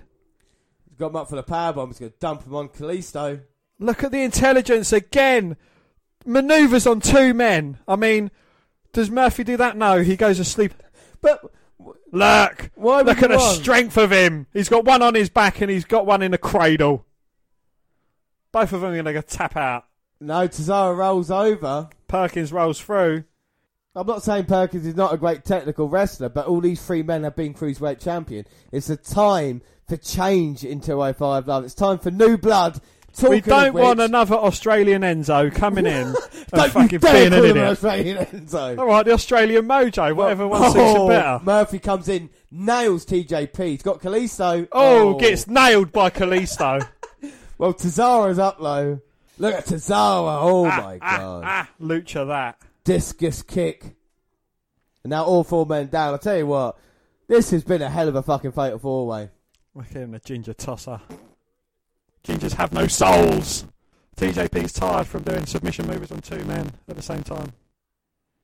And it's not the same submission either, it's two different submissions. I mean, technically, you can't get better than that. Well, you can hear faint ah ah ah chants, so maybe they are backing Cesaro up. That's because that's Murph, cause Murphy's in pain. Ah! Ah! But Oh! these this crowd though should be on their feet celebrating this action at the moment. Murphy's slowly getting up. Tozawa's the first man to get to his feet, and he targets TJP. We haven't seen Murphy live, have we? Oh, TJP drop kicks Murphy. Plants him, but gets caught by Tozawa. Akira's going to go flying. Oh! oh! Flying headbutt takes out TJP. And now Kalisto looking at the action. He's going to springboard his way over the top. Oh, a lovely like, somersault corkscrew combination there. Oh, and now Buddy Murphy's the last man left. Everyone should just run out the way so he hits the mat. last man left in the ring. Here comes Murphy. Oh, fucking hell. Leaping Sailing ability over there. the top. Yeah, leap, look at the leaping ability of Buddy Murphy there. The plancha nearly clearing everybody. Exactly, because he can't fucking hit someone. no, because of his athletic leap, Dan, alright? because he's a div. you did a great, good one. no, because he's a div. All four men down, on, and Murphy throws Kalisto in. What kind of shitty finisher has he got then? Murphy looks to go up. I'll know it when I see it. Oh, he gets hung up on the top. And now it's Tozawa's turn maybe for the senton. Oh, he's all the way up now. Oh, Kalisto pulled him off. Kalisto cuts him off. Now he's going to go up there to get him. What is Murphy's finisher? Yes, it's the called the Dan White loves Mark TARDIS finisher. Yeah. Oh, triple Tower of Doom. Oh, TJP's back in. He's got Kalisto, but Kalisto holding on, punched out TJP. He rips the leg away from Kalisto. And now TJP's going to try and get a submission. Doesn't he realise was there? Was he going to try one of those double submissions? Picks him oh, up. Oh, he's got him in a bow and arrow. He going for the cover. Two. Oh! hits us. Tozawa from the top hits a senton on Kalisto, who was in the bow and arrow, and Murphy trying Yeah. to get a cheap pinfall victory. Well, Murphy trying to sneak in, and like you said, missed out there. Now, now Cesaro with the chops to my man, Buddy Murphy. This is just, Ah! this is just wowing him up. This is just making him mad. So he told you. Ha ha! He's made him dizzy. That's what he's made him. Oh, but Murphy blocks it now. Combination of his own, stomping a huge knee. And he's got Kalisto went for the Salida del Sol. Oh, hits TJP Oh, with a Salida del Sol. Tozawa, one, two. Oh, but Kalisto in to break up the pinfall. And Murphy wasn't intelligent enough to take Kalisto's bones. Well, Kalisto's got problems with Tozawa. He's not going to let him win this match. And they're both been screaming at each other. And it's on again. Murphy dumps Tozawa out. throws Kalisto out, who throws him onto uh, Tozawa.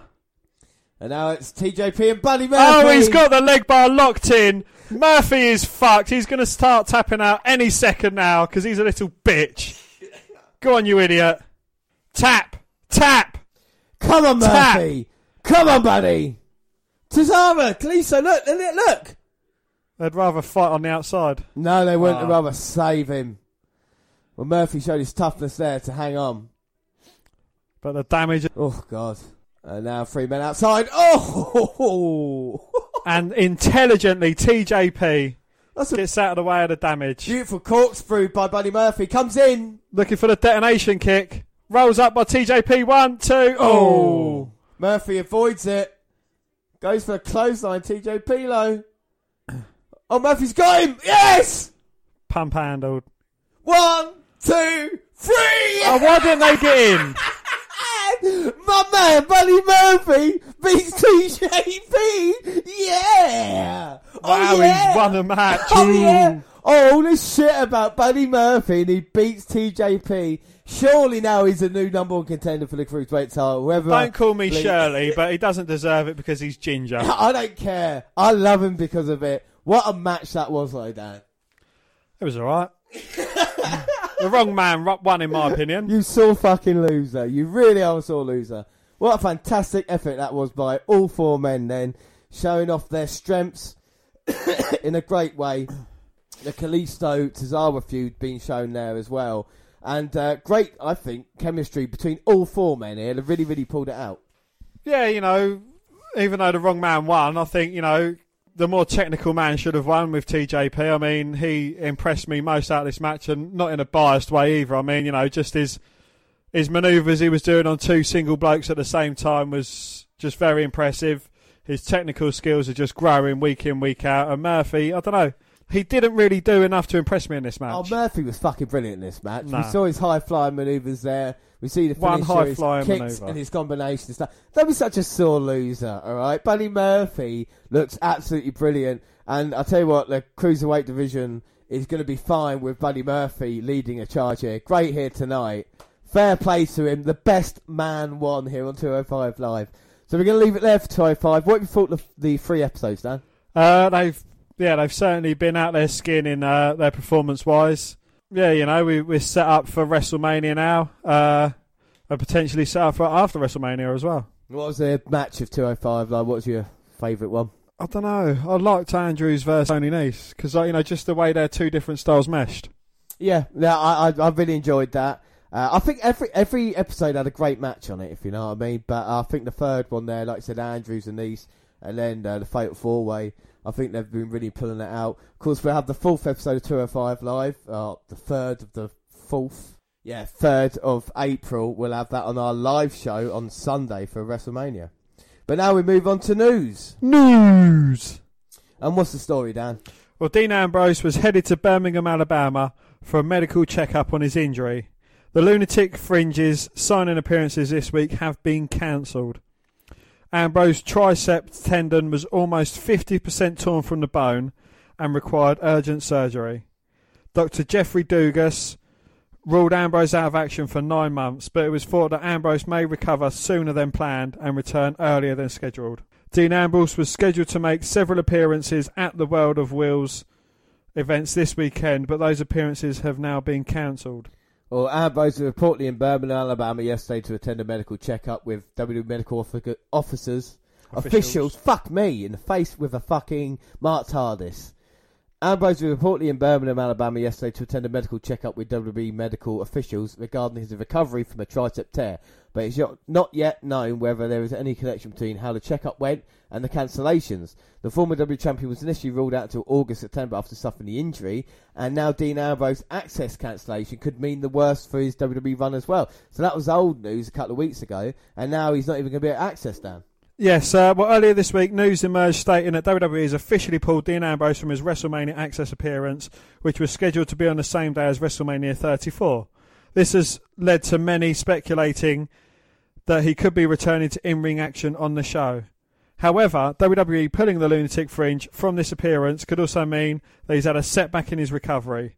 With the triceps injury, which he had surgery for back in December last year, the timing of the news release could suggest this is the case. Well, the news of Ambrose being pulled from WrestleMania Access signing came not long after word got out that he visited WWE specialist doctors in Birmingham, Alabama again. News being released shortly after his Birmingham visit could mean that something has gone wrong in his recovery and he requires additional surgery or more physical therapy. All hands on deck, and the fact he's not doing, and the fact that he's not doing what they expect him to do at Access, that to me sounds like something is wrong. Well, I'm almost afraid to say this because I don't want this to be the case, but I almost expect at some point we're going to hear that he needed additional surgery or that he's back to square one with physical therapy because some sort of setback. It doesn't make sense to me. Three or four months after he's getting the surgery, he's not well enough to sign some autographs for an hour or two. Yeah, so what are your thoughts, Ambrose fan? Um, well, you know, three to four months—that's about half the half the required time to recover from that kind of injury. But you know, could he be a surprise entrant into the Andre the Giant Memorial Battle So Royal? you're being positive about it then? I am, yes, because again, it doesn't make sense that three or four months after getting the surgery, he's not well enough to sign autographs for a couple of hours. But if he's if he's had to do the surgery yet again, then that won't be back until Rumble 2019. Like that's the recovery time, yeah. isn't it? You know, nine months, eight months from now won't be to the end of the year. So well, hopefully, yes, it's it's going to be a good thing. But we're just preparing everybody if it's going to be a bad thing. Right, talk about a bad thing. Up next, not in the script. Ex WWE star Grandmaster Sexay fractures fractures skull in real life fight with Chase Stevens. Well, Steve Stevens, real name Ryan Clark, was arrested and later released after admitted to punch him in the face twice, but in self-defense. Grandmaster Sexay, real name Brian Lawler, was rushed to hospital on February 18th after police were called to a hotel in Indiana. Surgery was needed after medics diagnosed him with a fractured skull, broken nose, and eye socket, and a number of missing teeth. Well, according to reports, ex TNA star Chase Stevens, real name Ryan Clark, was arrested and charged with battery. Well, the police report states that Lawler was found intoxicated when found bloodied in the hotel reception. Well, Clark reportedly told that Lawler row of him in a club earlier that night and refused to go to sleep on the floor of the hotel room. Well, former TNA Tag Team Champion Clark admitted to punching Lawler in the face twice, but claimed it was in self-defense. Well, Clark, 39, was an amateur boxing champion before he entered the World Wrestling in 1998. Well, Lawler, who formed tag team, but Lawler, who formed tag team Too Cool alongside Scotty Too Hotty and Rikishi, told police that Clark believed he was trying to chat up the wrestler's girlfriend. Clark has denied the allegation. And they've both been released from hospital and jail. But, I mean, it's fucking horrible. And we saw pictures, haven't we, of uh, Brian Christopher since then. And it's one of these things in, in wrestling, it is the dark side to it. And especially if the guy's a former fucking boxing. Um, Well, go on. he says he punched him twice. But how can two punches fracture a skull, break a nose, and eye socket, and knock out some teeth? Well, if he's drunk, Christopher's drunk, right, and he's getting into your face or something like this. If it's two punches, one punch that you don't know how he fell. You know, if he got punched in the nose once, broke his nose, bro- punched in the eye once, and then he fell down and hit his head, we don't really know what really happened, do we? You know, we know Brian Christopher was drunk. Why would this guy attack him if he didn't have provocation? I know it's not the right thing to say, and because this is wrestling, he probably won't get charged for it anyway, you know, even though the damage that was done. But it just shows you how dangerous it can be, you know, it's just two punches, or where it Yeah. can nearly end a wrestler's career, you know? Not that he had much of a career anyway. Well, I don't know. I didn't mind Too Cool. You know, I think they were quite successful back in the day, along with Rikishi and stuff. Uh, Scotty Too Hotty. Like I said, a lot of drug problems he had. But when you had a father like Jerry King Lawler, how successful he was in wrestling, you're always going to be under his shadow a little bit as well. But anyway, next story. It's not a secret that Brock Lesnar could be leaving the WWE once his current deal with the company expires this weekend after WrestleMania 34, as there have been heavy reports linking him with a move back to the sport of MMA and signing with the UFC. Well, Lesnar's last match in the WWE on his current deal is scheduled to be his Roman. Uh, his Lesnar's last match in the WWE on his current deal is scheduled to be his defense against Roman Reigns in the main event of this year's WrestleMania in New Orleans. He's widely expected to lose the match to the big dog on his way out. Spoiler alert. Well, WWE was at the TD Gardens in Boston last night for one of their last few live events before the showcase of the Immortals, which takes which took place a week from today. Well, fuck it. Well, WWE was at the TD Gardens in Boston last week. The showcase, uh, the Beast was wrestling on the show, putting the Universal Championship on the line against Kane and Braun Strowman in the triple threat. Well, as usual, Lesnar was able to dispose of Kane in under five minutes, winning the match with ease in the process. What was significant about this match, though?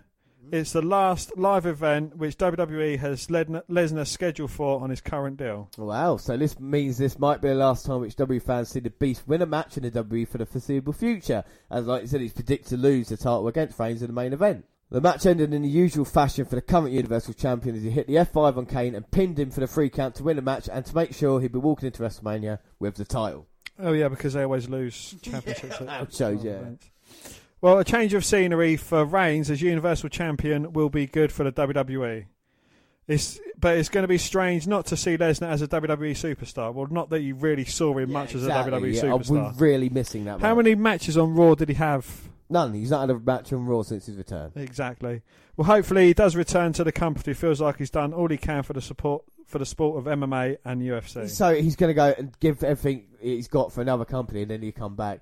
If the Beast does leave WWE after WrestleMania, it will bring his second run to an end with the company after six years. Well, during that time, Lesnar's won the Universal Championship, the WWE Championship. He famously ended the Undertaker's undefeated streak at WrestleMania when he faced him at WrestleMania 30. Which is Dan's choice for WNR 149, Dan's choice for WrestleMania, WNR 149. Listen to it. Um, okay, so the next bit of news, fantastic. The Miz and Maryse announced birth of daughter Monroe Sky Mizanin on Instagram. See, they announced the birth of the daughter. Why are you not happy about this? On Wednesday, the Miz confirmed the newest member of the family arrived shortly before midnight Tuesday night. Although the Miz continues to appear at WWE shows as the IC champion, he told a radio show earlier that week he was ready to head home at a moment's notice. He said he would even miss WrestleMania if he was. My wife is pregnant she get ready to burst at any moment, so my phone is always on. I'm waiting on her basically to call and say, hey, you got to go, he said. I'll go 100%. My wife once asked one thing. She said, listen, I just want you there. I want you to be there. I want you to share this moment with you, the person that I love. And it's beautiful that Miz can do this and then successfully defend his Intercontinental Championship against Seth Rollins and Finn Balor at WrestleMania 34. on to better news. Seven titles will be on the line at Saudi Arabia's greatest Royal Rumble event. WWE will be going all out for Saudi Arabia as the company today announced the Rumble event will feature seven championship matches along with the 50 man Battle Royal. The event taking place on Friday, 27th of April at the 60,000 seater King Abdullah Sports City Stadium in Jeddah will see the WWE Universal title, Oh, sorry, we'll see the WWE title, Universal title, Intercontinental title, US title, Raw, SmackDown, uh, Raw and SmackDown tag team titles, as well as the Cruiserweight title, all on the line. The Yeah, but- women's titles are missing from the list, list with the strict rules for women in the country. Country, the women might not make this trip. Yeah, I, I know, I know. It's disgusting, Dan, isn't it? That women are not allowed to wrestle in Saudi Arabia. So there's only seven out of the nine championships on the line. Well, WWE's biggest names, including John Cena, Triple H, Roman Reigns, AJ Styles, Randy Orton, Shinsuke Nakamura, No, no, I can't see Bobby Roode on that, so he must not be. Bobby one of the biggest Roode's on there, Dan. No, Why you he's say not. his name? What did you just say He's Bobby Roode's fucking name? not on there. You say his name. And others. There you go. There's Bobby Roode's name. And, others. others. We'll be doing this trip. Rumoured for an appearance are Chris Jericho and The Undertaker. Well, the show is part of a 10 year contract that W signed with Saudi Arabia, paying millions and millions of dollars for WWE for these shows. Up next, more news, and this was on BBC. well, don't ask WWE star Ronda Rousey about her return to MMA. She's a wrestler now, not an MMA fighter, and you'd be wise to remember that. Well, in an interview with ESPN's Golic and Wingo talk, what the fuck? The focus shifted from Rousey's new wrestling career to her former days as an MMA fighter, and she was asked when she knew it was time to give it up. Rousey simply responded by saying, I never said that. The presenter said, so there's a possibility he could go back in time, later clarifying that he meant by saying go back in time and fight, go back into the octagon. But Rousey had clearly heard enough by this point and simply responded with, I do not have the ability to go back. So that was awkward, but Rousey eventually answered Golic's question by leaving the door open to her MMA return, stating that she did not know whether she'd fight in the octagon again. Looking on the bright side, though, Golic had something to be grateful for from this whole experience. At least Ronda Rousey didn't do to him what she did to Triple H during contract negotiations upon joining the. WWE. Well, unfortunately, Golic wasn't the only report to get on Rousey's nerves this week. On ESPN's First Take, presenter Max Kellerman repeatedly referenced Rousey's UFC's first UFC loss to Holly Holm in 2015, suggesting that everyone may have thought she was overrated at the time. She said, I experienced a lot of people who quote some people that are really just afraid to state their own opinion, Rousey said in the interview, implying that the claims that she was overrated were actually Kellerman's own thoughts. Well, the ESPN reporter tried to defend his integrity, but Rousey sarcastically responded to his claims that he was supporting her by saying, Well, thank you for defending me that. A photographer close to the athlete spoke about his opinions on Rousey's recent interviews on Twitter, addressing the MMA media by saying, Ronda owes you nothing. Well, others felt that Rousey had perhaps reacted in an unfair way to the interviewer's question, saying, But let's keep it real, Max Kellerman is the quintessential uh, professional, and Ronda Rousey was pure petty. Yeah, but well, some asked the question, why does she does the interviews at all? Knowing like she's going to be asked about MMA. Do you know what I mean? It, she clearly hates doing them, but you know they want to talk about fighting career, and she obviously doesn't. So you know, Well, basically, the moral of the story is don't say anything bad to Ronda Rousey. Instead, just watch her beat some people up, whether that's in the wrestling ring or the UFC octagon. Hulk Hogan reportedly in discussions to W return after sex tape scandal. Yes! Well, they are at the Superdome. Yeah, they are. They come out. Uh, super Well, Hulk Hogan reportedly could return to the WWE a fifth or sixth or seventh time. Per a report, conversations are underway for Hogan, at 64 years old, to return to the company. Discussions began several weeks ago. Well, in a statement, W noted that we've had discussions with Terry Bollea, aka Hulk Hogan, about how he can help others learn from his mistakes. yeah, no shit. However, he's not under contract with WWE.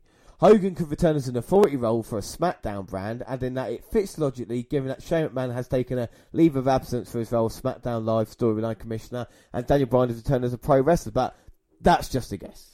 Well, Hogan was fired by the WWE in 2015 after a video from years prior surfaced and showed Hogan launching into a racist tirade. Hogan also found himself engaged in a lengthy lawsuit against Gawker Media after a sex tape of his was circulated publicly. Ultimately won that case and earned a $31 million settlement after bankrupting Gawker. Well, the former WWE superstar was one of the most popular and accomplished wrestlers in his heyday and remains an icon in the wrestling business. Yeah, but Hulk Hogan says he still needs to apologise to all the wrestlers for racist comment. You see, on Saturday, TMZ Sports released a video interview with Hogan, who addressed former World Heavyweight Champion Mark Henry's suggestion that he should apologise to every black wrestler in WWE if he wants to return to the company. so it's like, it get into the wrestling locker room and go, right, can all the black people please line up? Whites, it doesn't Yeah, concern you. whites. Asians, you might want to stick around for this bit. Blacks to the back. Can you go to the back of the locker room, please? All right, we'll come to the back. White guys can do what you want. Yeah, exactly. That's the problem. Hogan says, I totally agree with him, he said. Not to the black wrestlers, to all the wrestlers. What I said was way out of line, I'm forever sorry.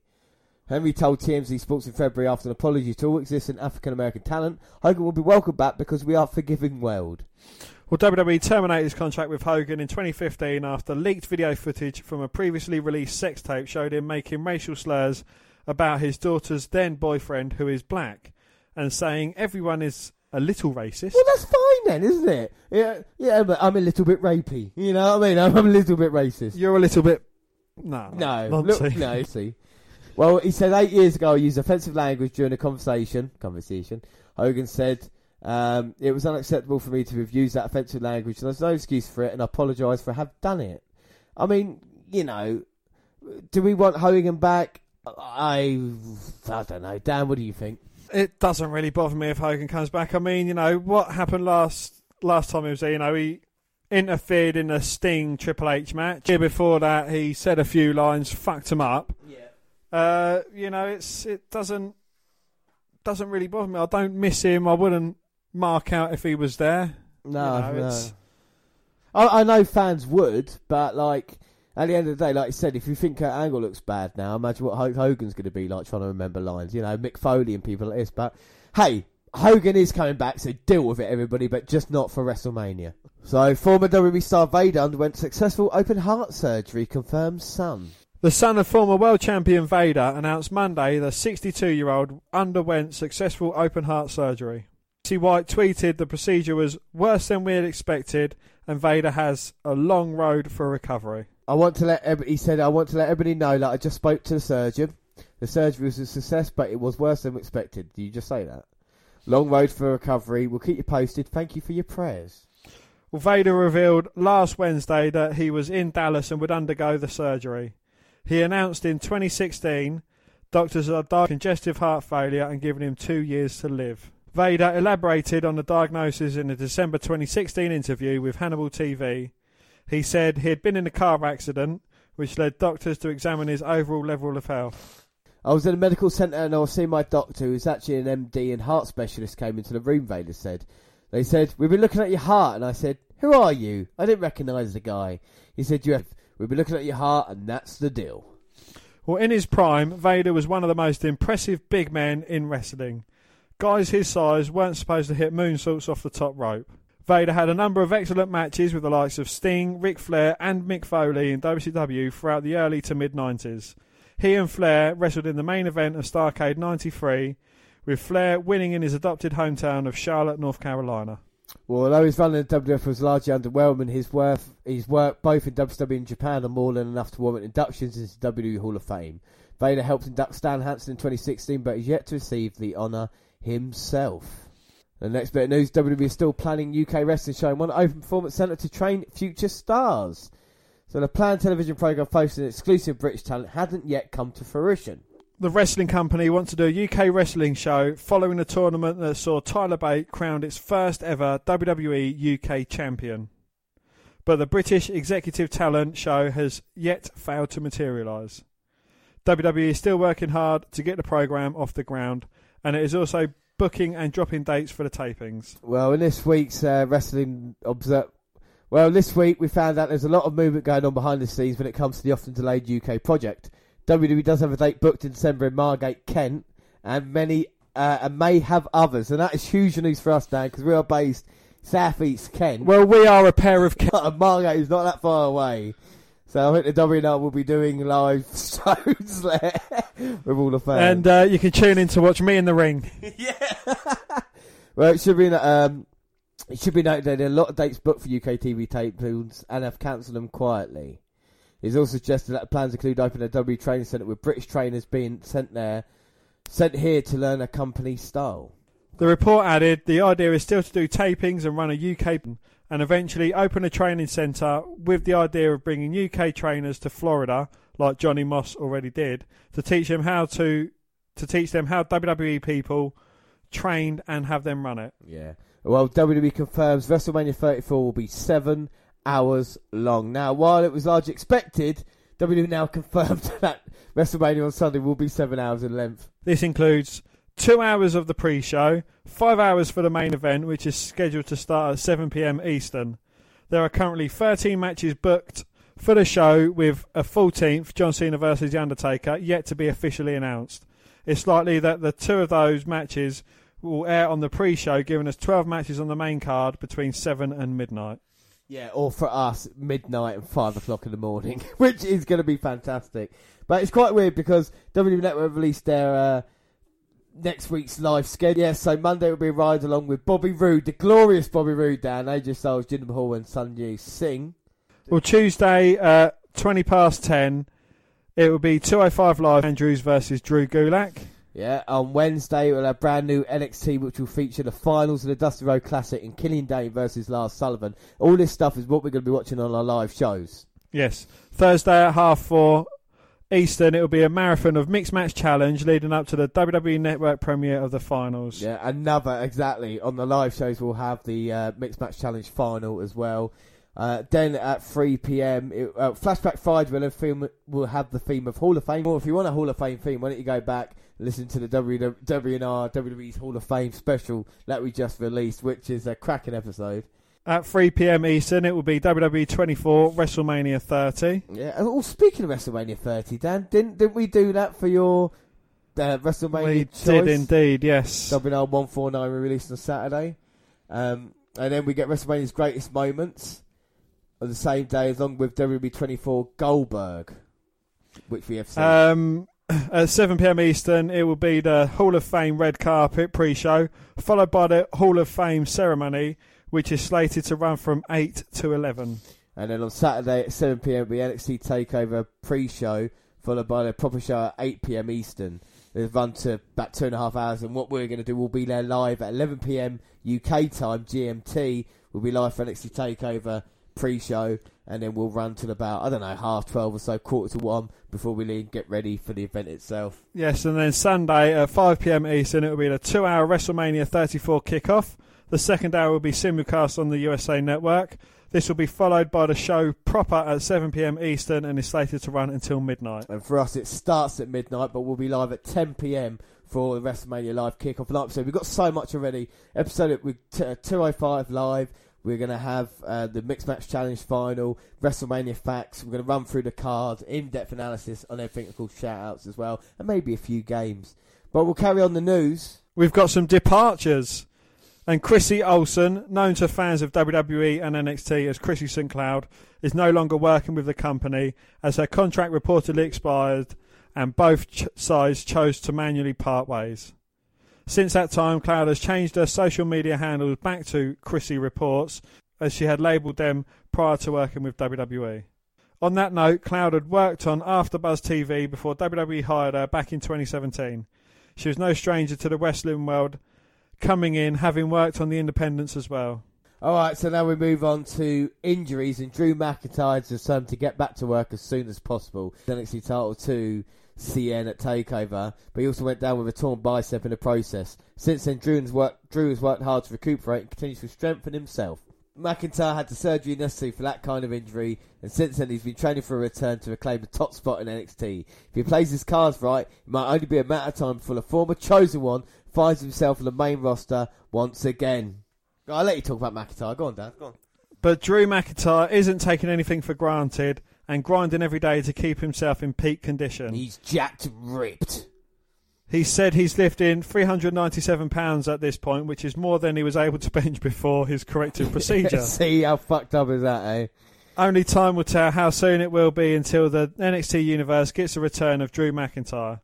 Judging by the looks of it, we can see McIntyre back in the ring very soon. I don't want him to come to NXT. If he goes there, I want him to make his main roster debut.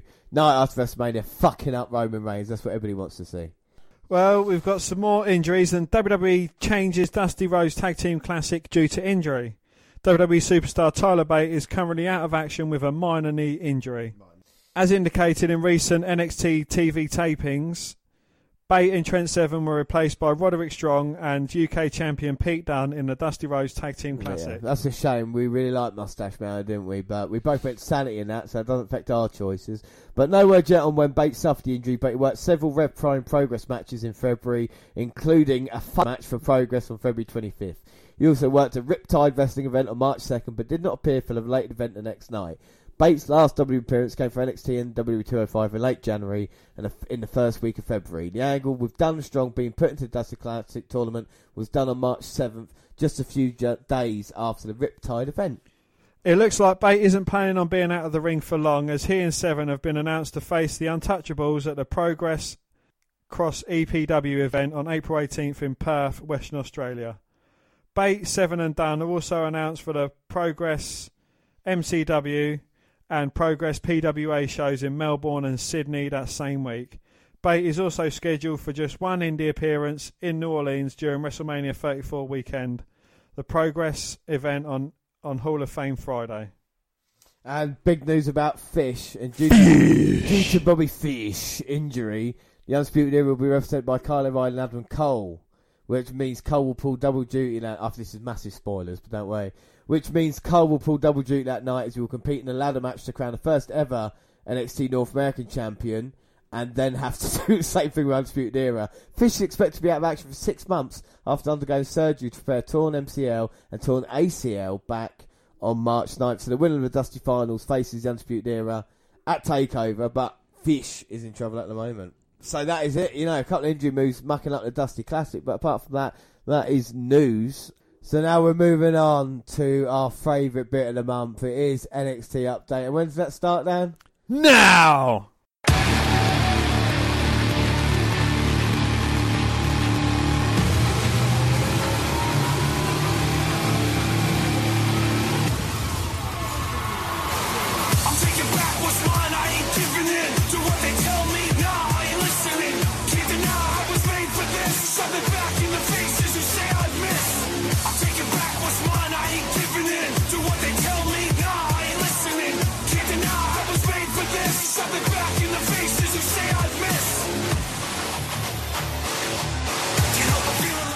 Episode 439, 14th of March.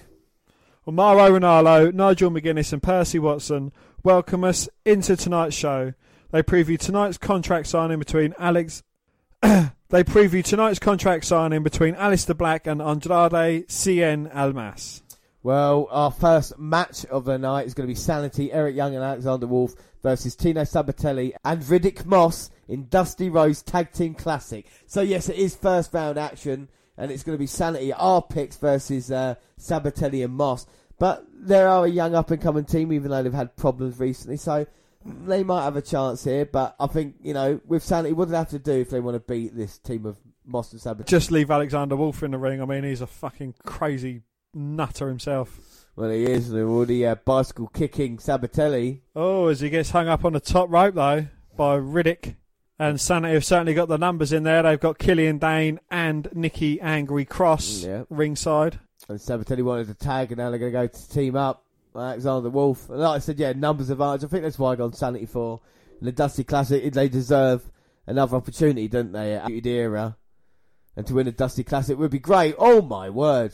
And that was a lovely height there by Tino Sabbatelli, who himself is pretty excellent. You know what I mean? He's, he's getting there. You and that fuck, you're banned from using that word. That is going No, with retains no, no, and what other words can't you say? Fucking, no. I got, what words can't I say? you, Strategy. you're not allowed, you can't say strategy, innovative. absolute, innovative, and anything like that. We're going pot of words you cannot say anymore. You've you've overused that word already for me today. Well, I feel that if they are, I will say it, you know, and at this moment in time, Riddick Moss and Tino Sabbatelli have taken over on Alexander Wolfe. Maybe a bit of surprise here, but taking the big man out, the leader, Eric Young's not come in yet. Oh, a neck breaker there. Goes for the cover, Oh. but Wolfe managing to get his shoulder up at two. Two. And Riddick, a taller Tony Nese. Well, he is quite a big man, isn't he, you know, so maybe there is a opportunity for these men down the line if it be a tag team or in singles. But at the moment, with the Dusty Rhodes He Classic. tags in Tino Sabbatelli. Well, with I'll tell you something, Dan. With the Dusty Rhodes Classic being on the line, oh no, it's a huge opportunity for them. But Moss just clocked Sabbatelli off the apron. I'm sure it's an accident, but Alexander. Wow, we're going to see cracks in this young team. Well, speaking of young, he just gets a hot tag from Alexander Wolfe. He's come out taking Sabbatelli down. Moss off the apron. Oh, a lovely leg lariat there from Eric Young. And he just runs through. Eric Young is fired up for this one. Irish whip reversal. Oh, a lovely bump by Eric Young, though. Screaming in, like, uh, hyping himself up. Scoop slam there, looking for the big elbow off the top. Well, he might be a fry short of a Happy Meal, but yeah, like you said, the unstable Eric Young. Beautiful elbow. One, two. Oh. But Moss pulls Eric Young to the outside, breaking up the free count. But look at Nikki Cross off the apron. Oh, flying Nikki crossbody. she takes down. I'd rather take a crossbody from her than Killian Dain, to be fair.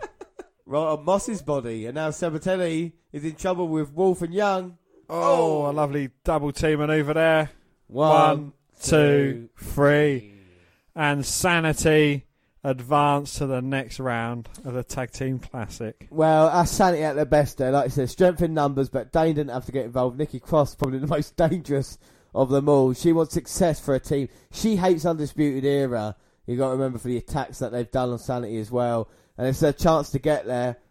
Impressive, but there is cracks starting to show between Sabbatelli and Moss. Yes, most definitely. Um, are they going to do a Michaels Jannetty breakup I don't think they're big enough to do that, are they? or a Put- Ciampa Gargano no, breakup? not big enough to. Darren Young, Titus O'Neill breakup. Yeah. Prime time breakup. Are they? Well, anyway, we will get- see. You will see. Let's get an update now because yes, Sanity have beaten Sabbatelli and Moss and advanced to the second round. So it's a Dusty Classic. So we've already seen last week. Well, the last update we saw Authors of Pain beating TM-61 and we've still got Heavy Machinery and Street Profits on the left hand side of the Dusty Classic. Yes, and on the right hand side, we saw Sanity beat Sabbatelli and Moss, and we've got Oney Lorcan and Dan. Oney Lorcan, one of our favourite tag teams, going up against. Well, it would have been going up against one of our favourite tag teams of Mustache Mountain, but they've since been replaced by Pete Dunne and Roderick Strong. Yeah, so that'll be interesting. We'll see how it develops. Whoa, whoa, whoa! Tommaso Ciampa comes out to the ring. Jump back. The crowd holding up tons of Johnny Gargano signs. Ciampa's getting booed hard. He wants a mic, but the crowd won't let him talk, and he's getting increasingly frustrated and drops the mic in the ring. When he heads out of the ring and the entire place is booing him and holding up Garno signs, Ciampa sucks, rings out as he slowly circles the ring. Ciampa heads back to the stage with the crowd yelling, We want Johnny, and start up a hey, hey, hey, goodbye song. So Ciampa is hated for getting rid of Garno. He's getting some heat. Right, next we've got Dakota Kai versus Lacey Evans. And Kai is out with a slightly taped up shoulder. Tries for a running kick right off the bat. Evans ducks it, wrenches her arm and starts dropping some knees on the injured shoulder. Evans with a submission. Kai is able to reverse out of it, roll up Evans, and get a quick victory. Yeah, so the new generation of Bayley gets a bit of a surprise there over um, Lacey Evans. Both of these women, of course, in the Mae Young Classic. And Dakota Kai had a bit of problems with uh, Baszler recent weeks, hasn't she? You know, so we. Oh, and as soon as I say that, you'll never guess what, Dan. Here comes the Queen of Spades, the most dangerous woman in NXT, Shayna Baszler. And is she going to put down Dakota Kai? Well, this is not a match. This is just going to be an assault. Look at Kai. She she looks actually quite scared here. Credit to her. You're going to get in trouble. Get out of the ring then. Maybe she's just you know like a rabbit in the headlights. She can't move. Baszler bearing down on her. But Ember Moon's music hit. She's not going to have any of this bullying on her watch. Do you think Baszler's scared of Ember Moon? You really think that? She's not moving. She's staring at Ember Moon. Ember Moon's got the microphone. So you really want to do this again, Shayna? She says Baszler started it, but Moon is going to finish it at Takeover New Orleans. Oh, here we go. Moon just gone for Baszler. That's a mistake of a lifetime. Where's Kai? Where's Kai? Baszler, Baszler's just taken down the women's champion Ember Moon with ease. They're but Ember ta- Moon has reversed it with relative ease as well. Well, the referee's out here. Baszler there. Look at that. Moon has to grab the hair of Shayna.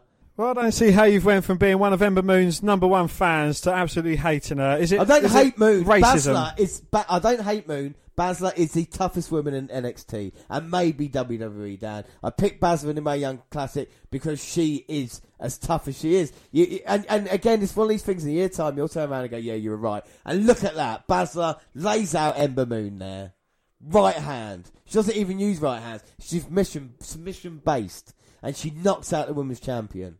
And now she's going to finish her. Finish her. That's why. I'd love Ember Moon, but she's in way over her head here. Oh, gets ducked by Moon. Baszler eats a big boot and she's out cold. Uh oh. And I do love Ember Moon's finishing, don't get me wrong. Are we going to see an eclipse tonight? Ah, no. Baszler with a kick to the head.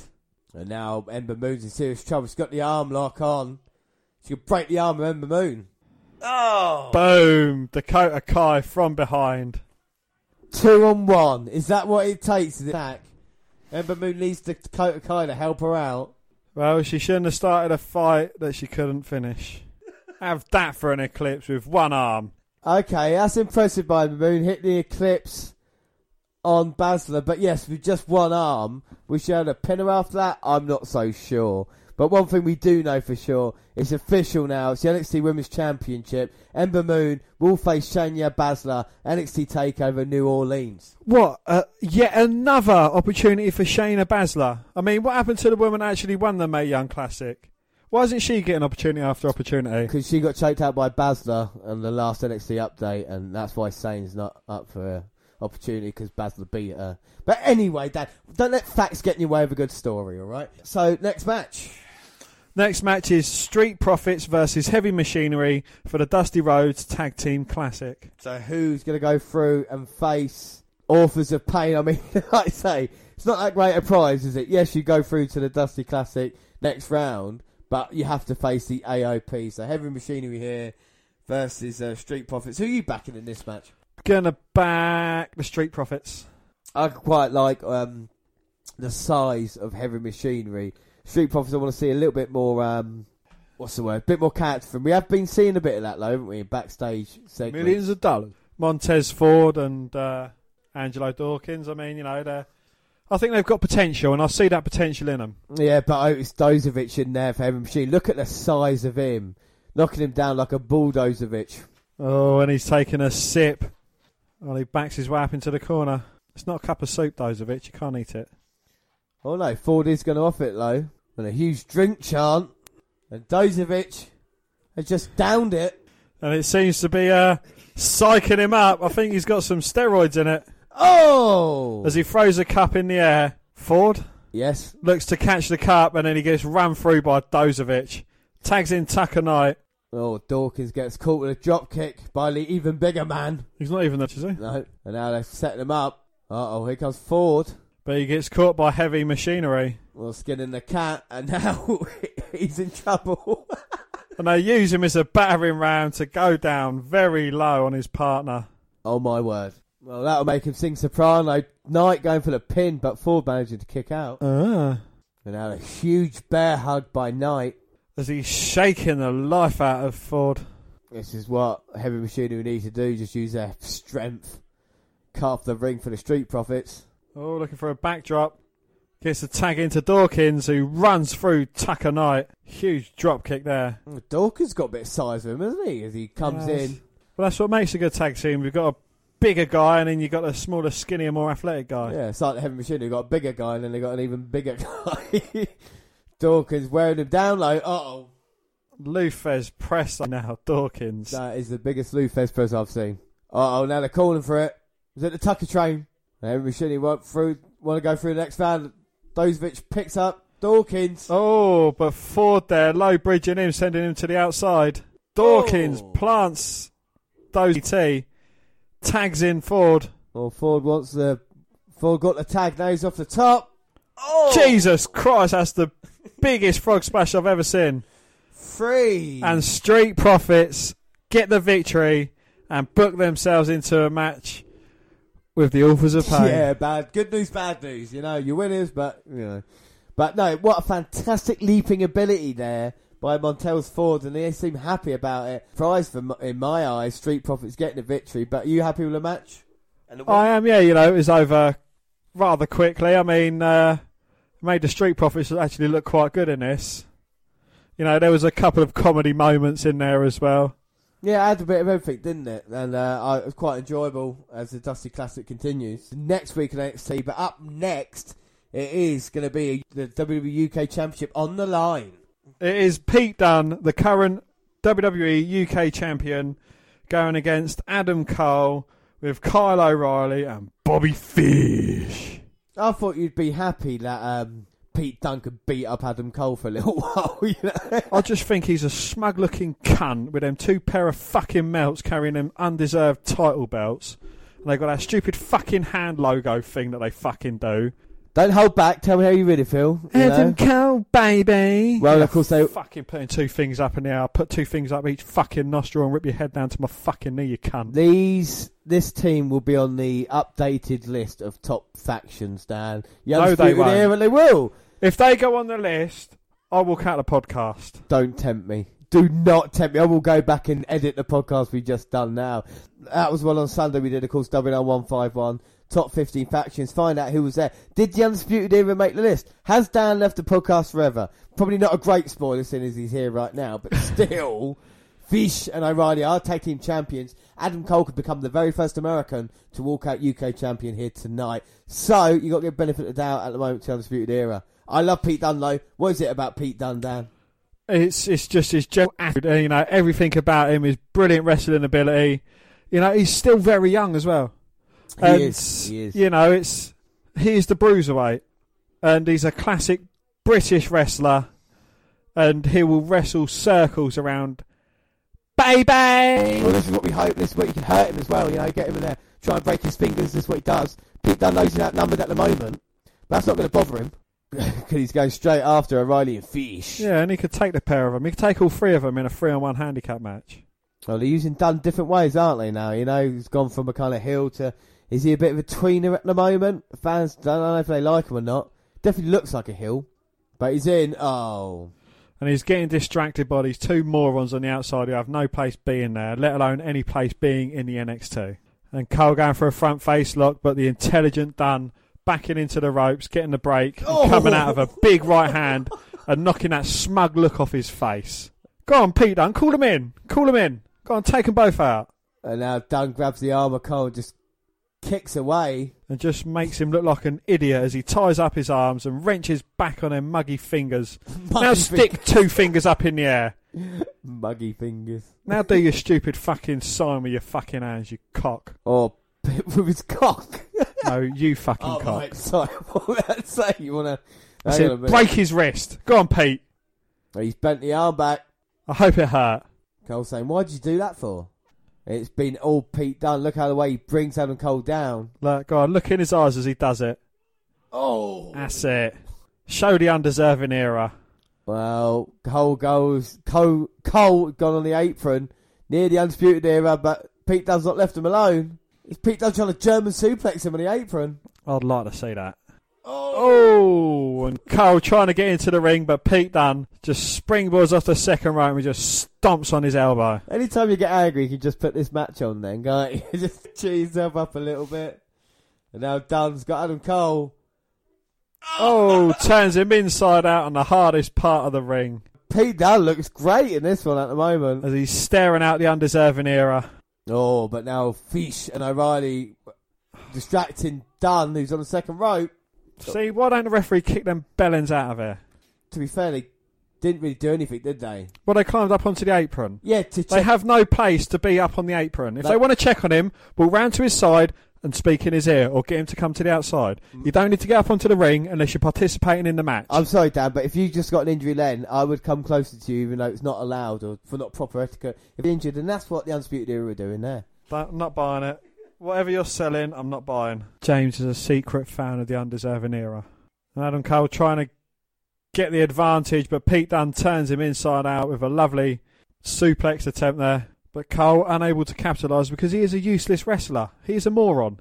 I'd sooner see Mojo Rawley. Now both men trading big lefts and rights. Pete Dunne gets the upper hand and he just starts wailing away at Adam Cole. But Adam Cole uh, can't wrestle.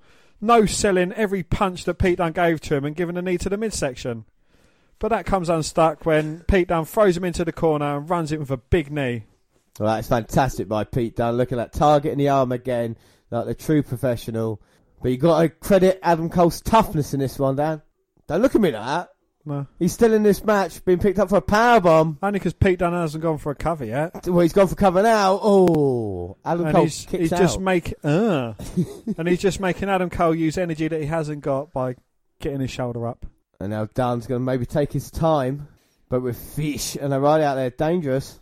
Oh, Big kick across his head. Well, that might have knocked Adam Cole out. Is he going to go for the bit? Oh See, no! look, a Oh. big kick and he just completely fucking no sold it and then gets a move of his own. Out of desperation, the backstabber there by Adam Cole. Fantastically done. He's on borrowed time in the NXT anyway. Well, the Era are going to dominate NXT for the years to come. And they're going to start right here, are they? Adam Cole picks up Pete Dunne. Suplex now. Oh no, Pete Dunne has it scouted. Oh. Gets that God. grapevine in and he's got him in kind of like a Kimura lock. That is a great submission move there. And he's got all his weight on Adam Cole's legs as well. Oh, but Cole still trying to turn it into a suplex. Pete Dunne managing to get out of it though. Hits him with a bicycle kick And now Adam Cole's got him up on his shoulders. Oh. into a neck breaker. New UK champion to. Fr- oh. I would be disappointed to call myself from the UK if he won the title. You'd move to Canada if Adam Cole became Moved UK to champion. Canada, eh? What's that all about? And Adam Cole getting frustrated. Pete Dunne is as tough as he looks. You've got some ugly men there with Kyle O'Reilly and Pete Dunne at ringside. We've had Baszler tonight as well, haven't we? And Adam Cole now just taunting Pete Dunne. Oh, fucking And hell. Pete Dunne has had enough of his taunting and hits him. Look, and again, these morons up on the apron. Get off the fucking apron, you pair of tits. They're checking on him. They're like the corner men. You're allowed it in boxing. Like a couple of fucking crows. This isn't boxing. No, it's not. Adam Cole buys some time. But Oh, super kick. Oh, gets caught though. Oh. Catches Pete Dunne with an enziguri. And then gets punched to the back of the head. Oh. But then catches a super kick of his own. But a step up enziguri from Pete Dunne to Cole. As Dunne gets thrown into the corner. Oh, fucking hell. Adam Cole hits his arm. Cole, I think, knocked out. Oh, Pete Dunne as he somersaulted. Oh, this is awesome, chance. Maybe, maybe not awesome, but it's a very good match. Any match with Cole in it would never be awesome. Well, he's just exposed his knee. Pete Dunne had it scouted though, ducks it. A lovely German overhead. And look at Pete Dunne. He Getting feels psyched up. better end get the better- and now O'Reilly and Fish up on the apron. Bang, get down, I go. Oh, forearm to Fish. Oh. Takes out O'Reilly. Gets back in. Oh. Super kick by Adam Cole. And now, super neck. Looks like a very dangerous move for one to be hitting. Very dangerous move. One, two.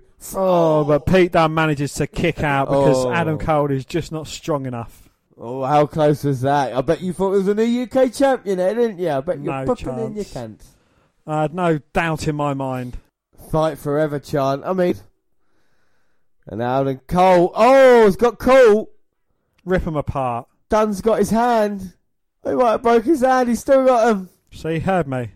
Oh, Cole went for the kick, but got caught bitter end. Oh. Yeah, well done. Well done. You've just cost your friend a fucking title opportunity, you fucking pair of cock. And the Undisputed Era beating the crap out of Pete Dunne now. Poor fucking losers. Are we watching fucking WCW Nitro? Is it fucking Hollywood Hulk Hogan in a fucking match? They've got about as much wrestling talent as each other. Oh, wait a minute. Roderick Strong's out here. And he's got problems with the Undisputed Era. So have I. I should be out there fighting as well. Well, he should, but it's just strong. But the numbers are too much. Adam Cole, Fish, and O'Reilly, Undisputed Era, beating down Roderick Strong. Come on, Aleister Black. Come in and kick them all in the face. Black's got his own problems with Cien. He's alright. He can come here. He can spare a kick for each of these bellends. Well, looks like Adam Cole's got a kick reserved for Roderick Strong. Oh, but Pete Dunne's back up. And Roderick Strong and Dunne, two men fighting off three with relative ease. Uh, what an odd combination of tag teams. You talk about polar opposites. But Strong and Dunne just got rid of the Undisputed Era. Oh my god. Well, the UK champ standing.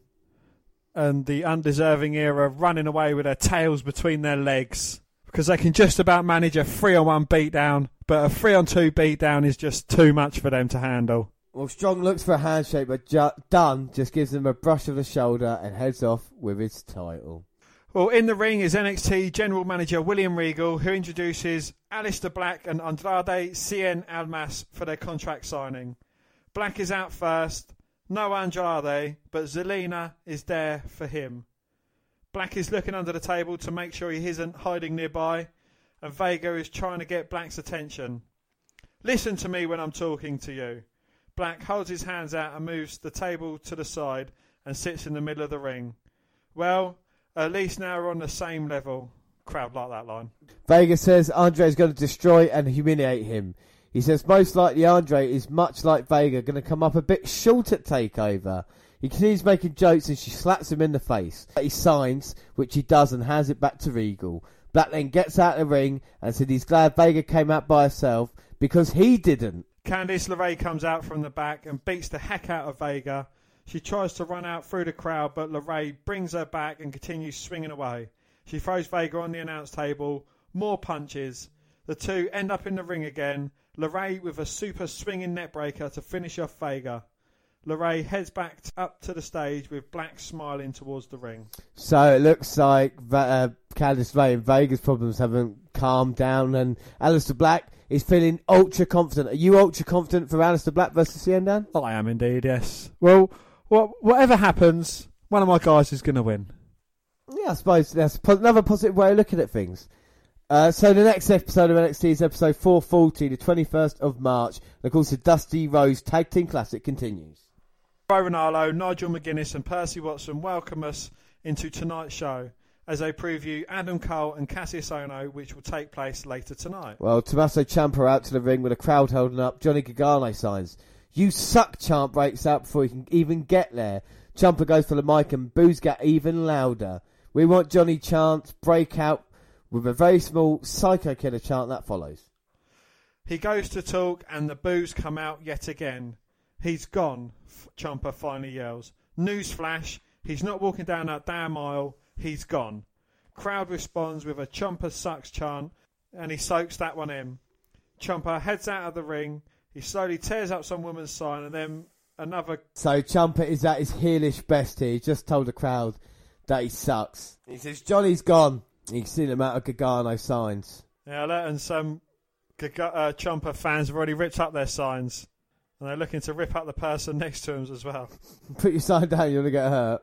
Ciampa trolling the crowd. Rips it in half, wipes his ass on it, and then throws it back to the fan. No, that poor girl. so please don't hurt me. And he rips the poster in half. You son of a bitch. I still like him. Poor Johnny Gargano.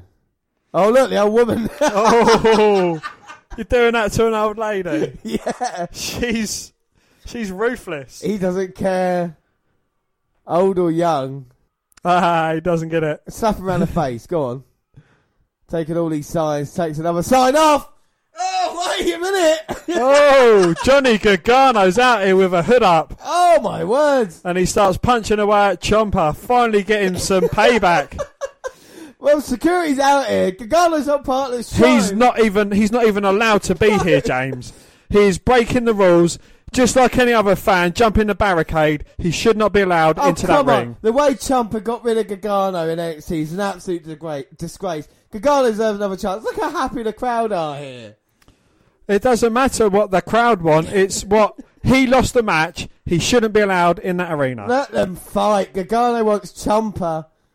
What a moment that was. And Ciampa doesn't want Gargano in the NXT anymore. Wow, well, Johnny wrestling. Just he broke Ciampa's nose. Well, it's Johnny retired now, James. But that was absolutely, but I think that was a fantastic segment they did just then. Fair play to them. the way Scoot just put them all the way back. Eject him from the arena immediately. No, that's what's happening here. This is this is terrible. That's what he should get. Anyone else doing that jump in the barricade to assault a, a professional wrestling athlete like Ciampa, they should be ejected immediately. He should be arrested. Well, Charly Caruso gives us an update on the Dusty Rhodes Tag Team Classic. The winner gets a title shot at, the, at Takeover New Orleans. We see some clips of the matches that have taken place thus far. We'll then see Tyler Bate talk about his injury that we spoke about earlier and how he won't be able to compete in the tournament. Well, Danny Birch and Oney Lorcan will now face the new team. Will now face a new team. Roderick Strong makes a plea to fill the gap. Who will fill the gap? And oh my god, like we talked about earlier. Hang on a minute, we'll get on to that. So who will it be? We'll find out in a minute. Backstage, Adam Cole tells Kyle O'Reilly and Bobby Fish to hang back tonight as he takes down Kassius Ohno so everyone can see what makes him undisputed. So you're going to get your wish. It's going to be one on one Ohno and Cole later tonight. But look who's just taken Roderick Strong's offer as tag team partner. It is none other than the bruiserweight Pete Dunne. Yeah, we saw him last week. They didn't make a bad team sending Undisputed Era packing, but they're going against one of our favourite teams, aren't they? you know, so Danny Birch and Oney Lorcan. Yeah. They're a great tag team. And three, four even great wrestlers, I think. yes. And another thing we were talking about on the 205 live episodes, in this one we've got two British wrestlers as well, and Pete Dunne and Danny Birch. So this should be a, a cracking contest. Who's going to be the last team through the first round? Of course, the winners list go on to face Sanity, our picks in the Dusty Classic. This should be hard hitting. We've seen a lot of Strong and a lot of Pete Dunne. Come on, Danny Birch. Come on, Come on, Oney Lorcan. Yeah. Uh, is Oney Lorcan and uh, Roderick Strong starting off this bout. nice bit of mat wrestling there, but I only got the head scissors. The Strong managed managing to wrestle his way out of it. He's got a lovely submission locked in there. That's not going to bother Oney. Uh, tough. You've seen the wars between uh, Lorcan and Birch in NXT. I kind of respect why they're teaming together. I'd love it if we have a, you know what I mean? Like, why can't a team one last chance? You know, whatever it is. You know, like the the rookie coming through and Oney Lorcan, the veteran and Danny Birch. It's like Lethal Weapon tag team. Do you know what I mean? And Riggs tagging in Murtaugh. He's going, I'm getting too old for this shit. Takes down Roderick Strong. They fight a tag team. It's like diplomatic immunity's just been revoked. Maybe I'm thinking too much into it. Hey, I'm just going to enjoy it. Just a little bit. Just a little bit. Birch in now, though. Uh-oh. Oh, and Pete Dunne tags himself in.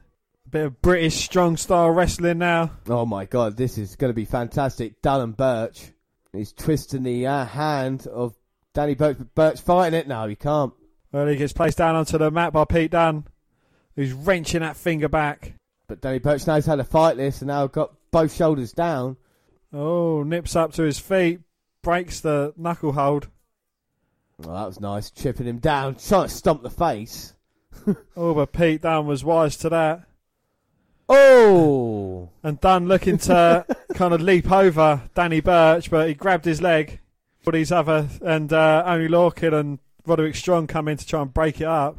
Well, my God, this is just really heating up here. Dunne has got Danny Birch in precarious position. Just wrenching back on each of them fingers. Roderick might be strong, but he is teaming with the bruiserweight tonight. Yeah, and Pete might be done later on tonight. But can Danny Birch? Only Larkin knows. Slapped by Pete Dunne, though. Slams him into the turnbuckle like he annoyed him. Indeed. And he tags in strong. These two guys teaming up really well at the moment. It's like they've been together for years. The Messiah, the backbreaker, takes down Danny, but only gets showed up at two. And then let's let's see how they can double team. Frequent tags here from Strong and Dunne. Double suplex now. Oh! Plants him face first onto the mat as they chop the front and back of Birch. Pete Dunne with a lovely cradle rolls him up, but only gets a two count. Two. Dunne sends Birch flying back in the corner, but Birch finally getting the boot up. Oh, oh, comes off with a lovely seated double drop kick. That's a thing of beauty there by Danny. Can he get to Oney? Yes, hot tag in now. Here comes Strong. Strong. comes in as well. Oney Lorcan and Strong punching and chopping each other. Oh, and Oney Lorcan with Strong in the corner. Comes running in with a big flying drop kick and then a big twisting uppercut. Goes for the cover. oh, Only getting a one count. only a one, but look at the speed. He moves that huge clothesline. Two. Two. Oh, this time getting a two. One more time, he might get a three. Oh, Oh, a lovely neck breaker there. one, two, three. Oh. Oh, Roderick Strong managed to get to get the shoulder up and kick out. Ah. I love it Only. Look at him. Take him back in the corner. Just start uppercutting him. Psyching himself up. Here comes Danny Birch. Bit of double team now. Double, double, double, double, double. Oh teaming. no. Roderick Strong lands on his feet, pushes Birch into Oney Lorcan. And a kick and enziguri to Lorcan, and now Dunne's in on Birch. Oh, what a big stomp to the arm. Oh, Turns him inside out. One, two. yeah. Oh, but Lorcan in to break up the pinfall attempt. Oh my god, but not for long. Strong sends him outside, and oh, Looking hey. to come flying out, but Lorcan sidesteps it, catches him with a big uppercut. you gotta love those uppercuts. Oh my god, what's Dunne doing? A big slap to the face. Yes. Both men in the middle of the ring exchanging slaps. And Birch getting the better of Dunne, sends him down. We're gonna see an upset here. Come on, Danny Birch. He's got a big right hand loaded. If he could pin United Kingdom champ, such a statement. German. Oh. A lovely German release. Oney Lorcan comes in. Oh, Oh, an exploder, sending Roderick Strong onto Pete Dunne. one, two. Two. Oh, Danny Birch going for the but Dunne managing to kick out and oh. roll Oh. straight into like a crossface He's got it in, and Lorcan stopping Strong from getting there as well. with the half Boston. Come on now, both tap, tap. And Lorcan was trained by Lance Storm. That's why he uses that. Dan, just I know my facts. But Strong pushes him off. Oh, and kicks him into Danny Birch, breaking Birch's crossface. Oh my god, I'm not sure who's legal now. It's Pete Dunne and only. Fuck, it's not. It's Pete Dunne and Danny Birch. Yep, they're the legal men. Come on, Birch, put him away. Oh! Clocks him with a big right hand. Step up enziguri from Pete Dunne. Ooh, exploder there. That's it, Danny. And away, he's still got the power to throw Pete Dunne around. Oh, Roger Strong gets a blind tag. Oh my god. Oh! Oh, an assist to a backbreaker there. Oh no, end of heartache. Boom. Hits Danny Birch. Pete Dunne's got Oney Lorcan occupied on the outside. Ah. As a team of strong Dunne. Done strong. They done strong, They my down, woman. go strong. Yeah, unfortunately. I mean, it's good because they are good, they look quite good in this, but at Lorcan and Birch. But every time we see him, they always put in performances, don't they? What do you think of the match? Yeah, I thought it was a bloody good match. My favourite bit was Oney Lorcan doing that. No, it was uh, these two guys working well together. It makes me happy. Right, okay. Right. so yeah, so next match it is Aliyah or Nymph versus Ember Moon. It's a non-title match, but I'm a big fan of Nymph, and I want to see if Ember Moon is 100% going up to take over because she's got a huge challenge in front of her. Her toughest test yet is against Shayna Baszler for the women's title at Takeover New Orleans. If you say so. It is. I'd say it was, it was against Asuka, but She wasn't champion then. You never said that. yeah, I did. I did. That's You true. implied it. I applied. Oh, Nymph tries to go behind. Moon knocks it down. Nice head scissors by Nymph. But Ember Moon up, and she's got a head, uh, she's got a headlock on Aliyah. How's Nymph going to get out of this? Pushes Moon in the corner. Drags her legs, spins around the top rope, and then pulls her head down. Goes for the cover, but Ember Moon managing to kick out. Ah. Oh, and look who's here. The most dangerous woman in NXT, Shayna Baszler. Making Mauro Ranallo, Percy Jackson, Percy Watson, and uh, Nigel McGuinness. Nigel, Nigel McGuinness be worried about her very presence. And look how easy, look how cocky she is. Joins the commentary. She's Oh, she even sounds blokey. She's scouting her opposition here. Nymph takes down Ember Moon. Oh, and Aliyah now with a submission hold in on uh, Ember Moon. Baszler just watching on as the fans trying to get behind Ember Moon. You know, well, I know how dangerous Baszler is. I think it's something we're going to find out at Takeover. Here comes Nymph. Oh, Moon rolling her up, but Nymph managing to get shoulder up. Oh. Oh.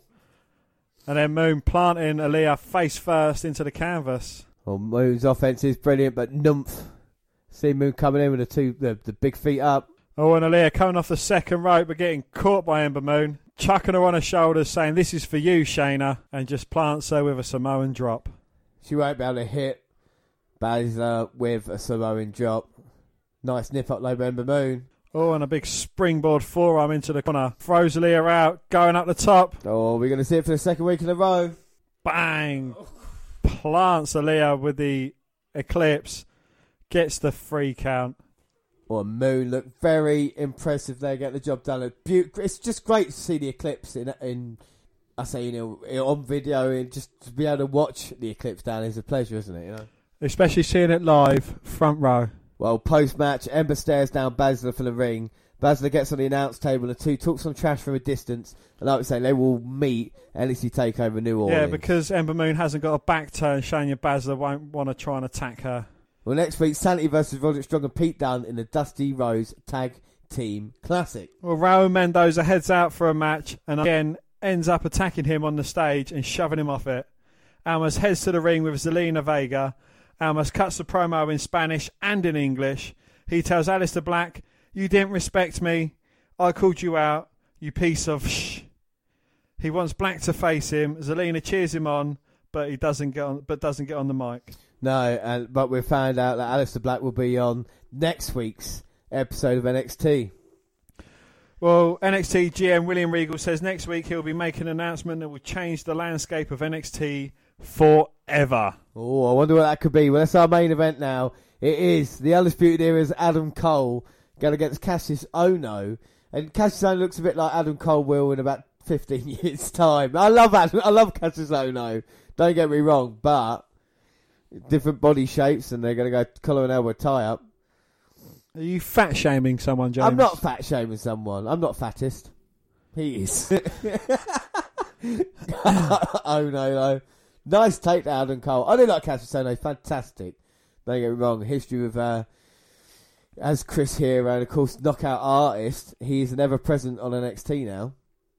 He's one of those guys that's going to stay on there, not really get pushed, and just help the other talent. We saw him losing to Velveteen Dream and others like this, haven't we? You know. And Adam Cole wants to be Kassius Ohno one on one. My mum taught me if I've got nothing nice to say, then don't say anything at all. So that's why I'm being quiet. Nice shoulder by Adam Cole and then the Adam Cole, baby. oh no, dodging it. Fantastic leapfrog by him, but Adam Cole responds in kind. Leapfrog. Oh, that was beautiful. Adam Cole jumping up into the air, getting a big boot in the chest from Kassius Ohno. Running senton. Punish him. Yeah, well, Pete Dunne beat the crap out of him last week, and now Kassius Ohno's doing it this week. And a big chop to Cole's chest. But a nice jawbreaker by Adam Cole. Sends Ohno back to the corner. But Ohno tosses him to the outside. Hopefully he's touching his knee. Yes. Oh, he looks Yes. like he has. Yes. Oh, he suffered an injury there. He went down quite quickly. Referee's checking him now. I hope he's hurt. Go on, Ohno. Boot Well, we- fucking muggy We don't like seeing any injuries in NXT, Dan, especially Adam Cole. And oh, Oh, when he was playing possum. hello, possums! And he kicks Ohno square in the face. Oh my word! And he mounts him and starts punching away. And then kicks him in the chest. No, oh no, uh, Adam Cole shaken off. He was fine all along. It was just strategy. The leader of the undisputed era. Can he put Kassius Ohno away? We are back from the break, and Adam Cole just been beating down Kassius Ohno the majority of it. Oh, as Adam, as uh, Kassius Ohno eats a big back elbow and a bicycle kick from Adam Cole. Goes for a cover, but Kassius Ohno managing to kick out. A swinging neck breaker from Cole. Goes for the cover again, but Ohno managing to get his shoulder up at two. two. And now look at Adam Cole. Look at the cleverness of him just wearing Ohno down. Knows he's carrying more body weight. Knows he can last longer in the ring.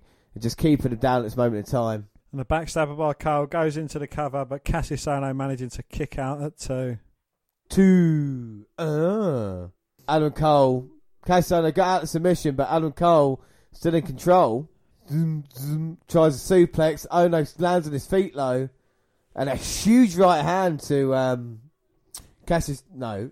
Huge right hand on Adam Cole knocking him out. You just love it when Adam Cole gets hit in the face, don't you? I do. But has he got enough left in his tank? Oh, and he walks into a big knee from Kassius Ohno, looking for a punch, but Ohno kicks the hand away and then runs through him with a big elbow, another big boot. Uh oh. Know might be in a bit of trouble here.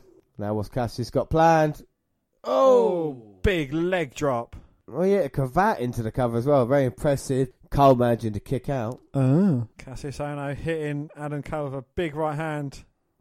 Irish whip reversal. Kassius Ohno rolling over the top rope. Well, that was lovely by Ohno. Returns with a big boot. Oh. And a spinning big boot to the face as well. I don't know how Adam Cole's getting shoulder up, showing the heart, the determination, and the courage of a true warrior here. This is what we're seeing from Adam Cole. Still managing to be in this fight. I, I'm becoming a fan more each week, more and more each week with Adam Cole. Do you know that, Dan? And I think you are. Well, you're down. becoming a cunt more and more each week, then, aren't you? You are what you eat, you cock. So, oh no, now look at Adam Cole away. Come on, Adam, that's it. Look at this. Holds down on Kassius Ohno. Oh, just clocks him with a big right hand. Huge forearm, but just annoyed Adam Cole. Look at this. A flurry of like 15 forearms. Oh! Where Cole runs into a big boat. Oh! But Adam Cole managing to suplex him. Oh! Kassius Ohno managing to get the shoulder up at two. Two. You got to be impressed with Adam Cole. Absolutely fantastic between him and Kassius Ohno there. I've never been impressed with Adam Cole. You have you, you're you're nodding your head right now. I can tell everybody here. Yeah, why are you wearing an Undisputed Era t-shirt? Why? Why? You have to hoodwink the audience, eh? Adam Cole now. Adam Cole's going to finish off Kassius Ohno. Knee exposed. Here comes Adam Cole. Oh! Gets caught by Ohno. He rolls through. Oh no. Oh, hangs him up on the top rope. Gives him a big elbow to the face. Bang. Oh. Elbow to the back of Cole's head. Oh my god, Adam Cole might be in serious trouble there. Hit the steel ramp. As Ohno carries him back to the ring, throws him in there, hits him with a super kick. Kassius Ohno goes down to one knee, gets hit with a second, unable to drop him to the mat. Well, Adam Cole's got put away super kick to the face. A third super kick. Another suplex. Oh! Going for that shoulder breaker yet again. And Kassius Ohno still not down and out. He's sitting up in a prone position. There you go. Do you know what you call that? The last shot Adam Cole knocking out Kassius Oh no. And the last shot there gets Adam Cole a very hard fought victory. And look, it wasn't a handicap match, Dan. There was no interference from Fish and O'Reilly. You've got to be impressed by Adam Cole, haven't you? No. What do you think of the match? It wasn't terrible, but it wasn't anything to write home about. I feel negative. You are. I have worry. honestly not seen anything that impressed me by that moron.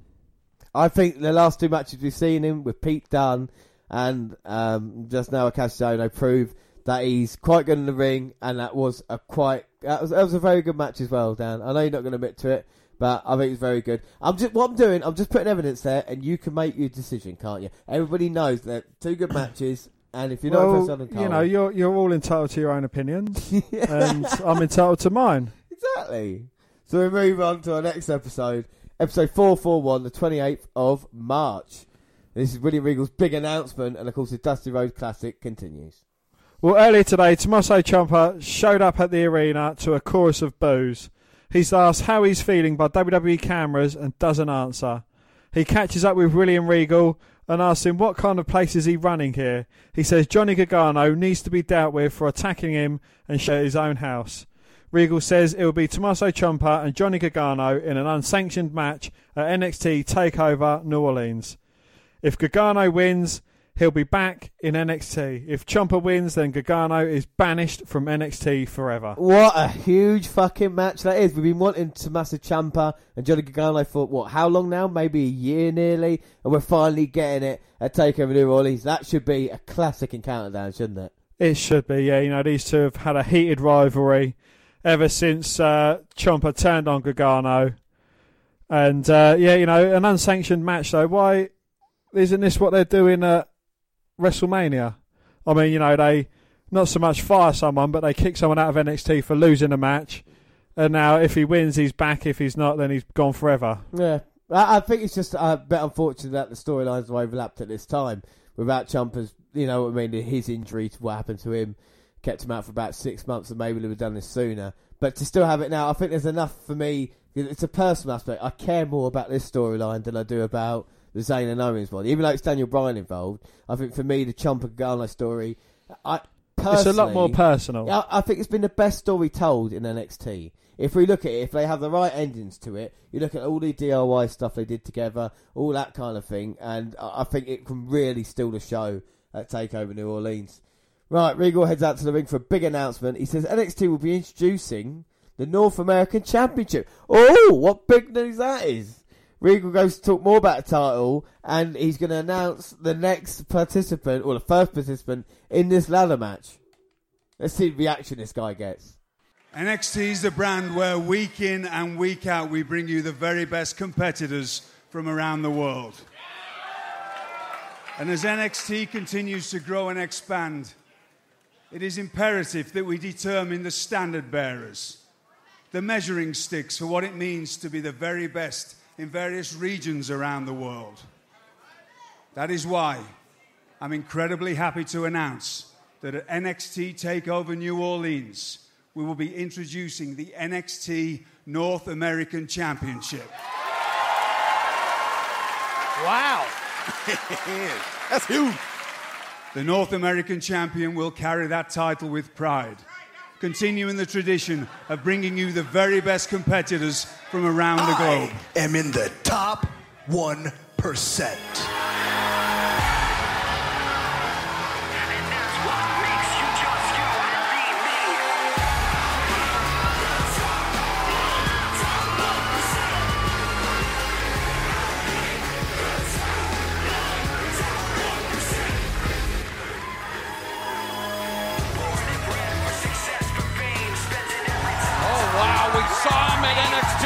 TakeOver Philadelphia. He says he's here to change the game. He's EC3. I knew you were a kind man when you gave me the call and the opportunity to come to the hottest brand in sports and entertainment, NXT.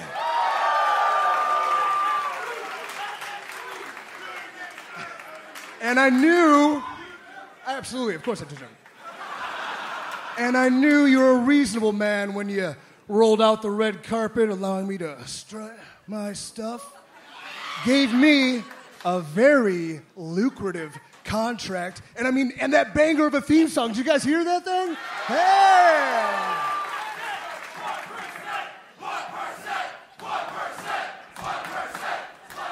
But Mr. Regal, I did not know you were so logical. To go out of your way and create a brand new championship, the NXT North American Championship, and award it to me on my very first day. You are a very smart man because you know there is only one man capable to be the representation of the greatest region in the entire world, North America. And that man is the best guy here, the best guy there, the best guy anywhere. A literal human money printing machine. That man is EC3.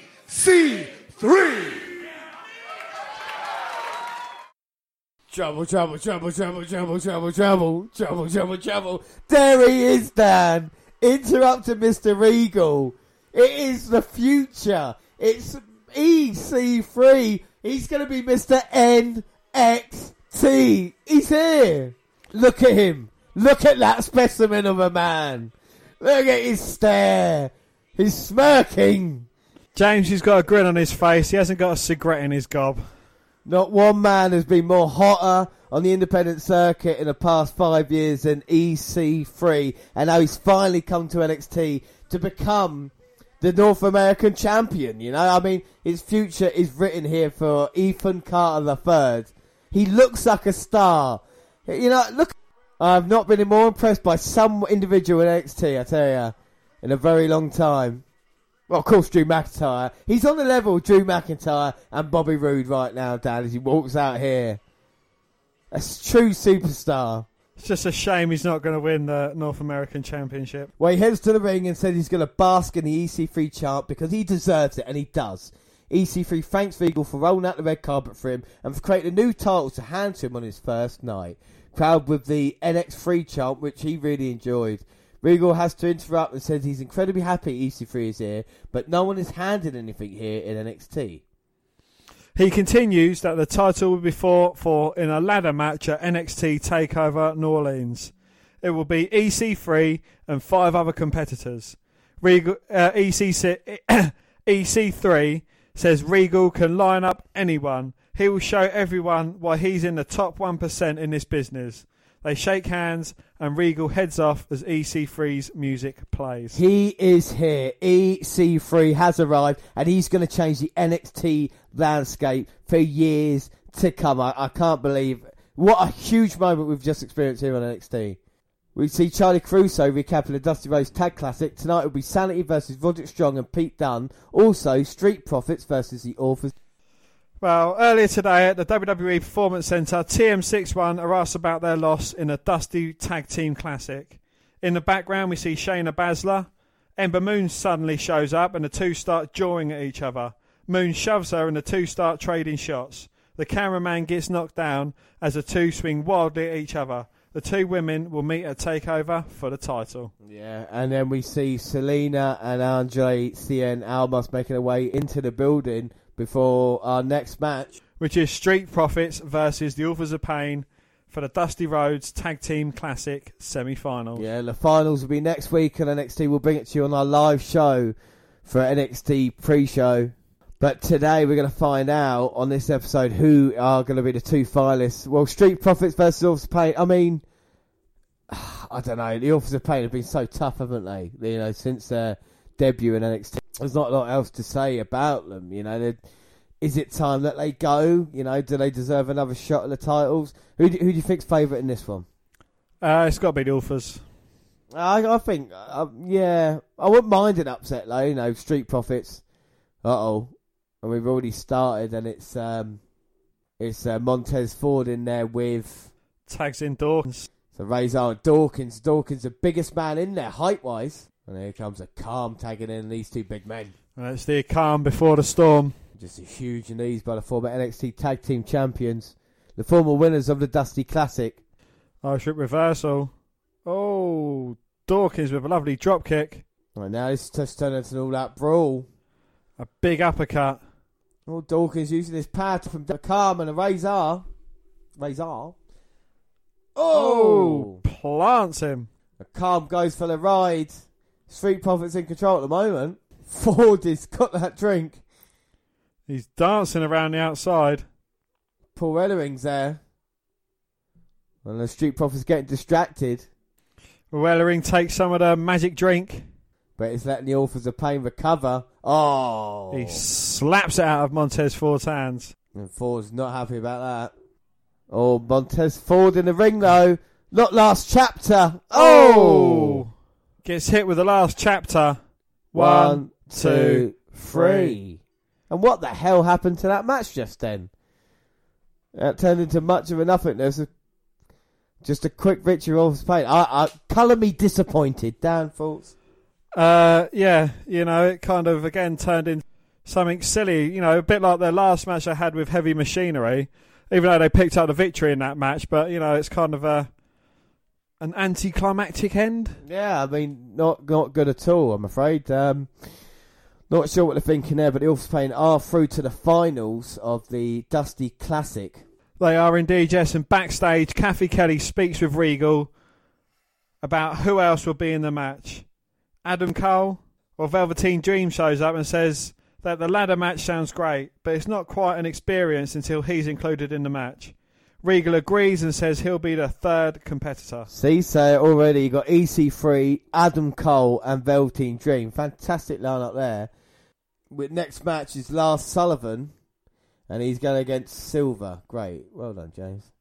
Well, Silver locks up and is instantly thrown to the mat. Sullivan swings away on the ground. He launches that poor guy right into the se- second turnbuckle twice. Big splash in the corner. Sullivan with military press into a power slam.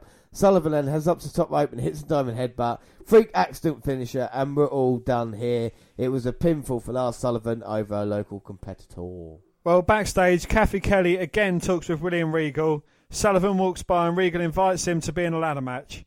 That sounds fantastic, Mr. Regal.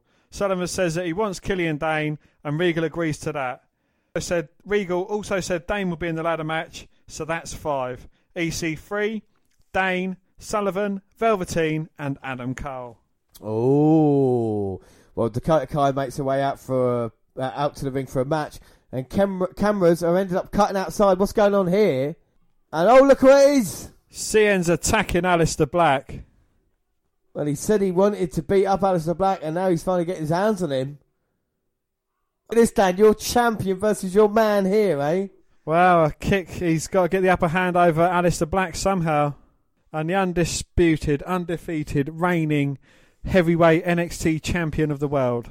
Uh, you're happy about this, are you? You're happy about this assault. Like, lucky Aleister Well, he opens a cooler, plants Aleister Black's face into it. That looks like there's ice in there as He's well. trying to kill him. He's drowning. He's drowning. That's what your champion does. Yes. Backstage staff there not knowing what to do. Dragging Aleister Black to the ring. Well, he's meant to be the uh, NXT title. You know, he's meant to be NXT champion, and his number one contender. This is a sad sight. Long gone the glory days of Drew McIntyre versus Bobby Roode. A street thuggish brawl. I don't know how you can be a fan of either men here. You know, Black looking so weak by Cien. And it, Well, he was attacked from behind, nearly drowned to death. is, Now exactly, he's been hit with a and chair. that's your champion. That's your Yes. champion, is it? Yes. That He is my champion. No, that's not my champion. That is the champion of NXT. Nay, the world. Will he be for long though? Ciena's just laid out as the Black. Uh, up next, it is the main event of today of the NXT for now, and it is the other semi-final. It's Eric Young, Alexander Wolfe, our picks versus Strong and Pete Dunne.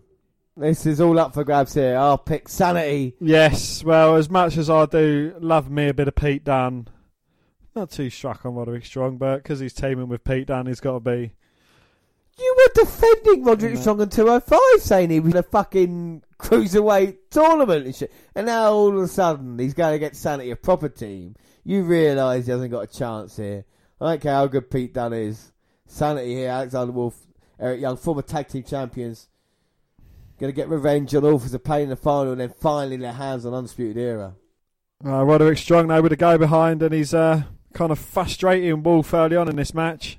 Wolfe swinging his arms wildly, trying to get some separation between him and Strong. Strong making sure, make sure Wolfe can't get to his corner. Strong, nice kick there. But Wolfe picks up Strong with ease and just throws him down to the mat. So now Eric Young and Pete Dunne both tag themselves in. Collar and elbow tie up.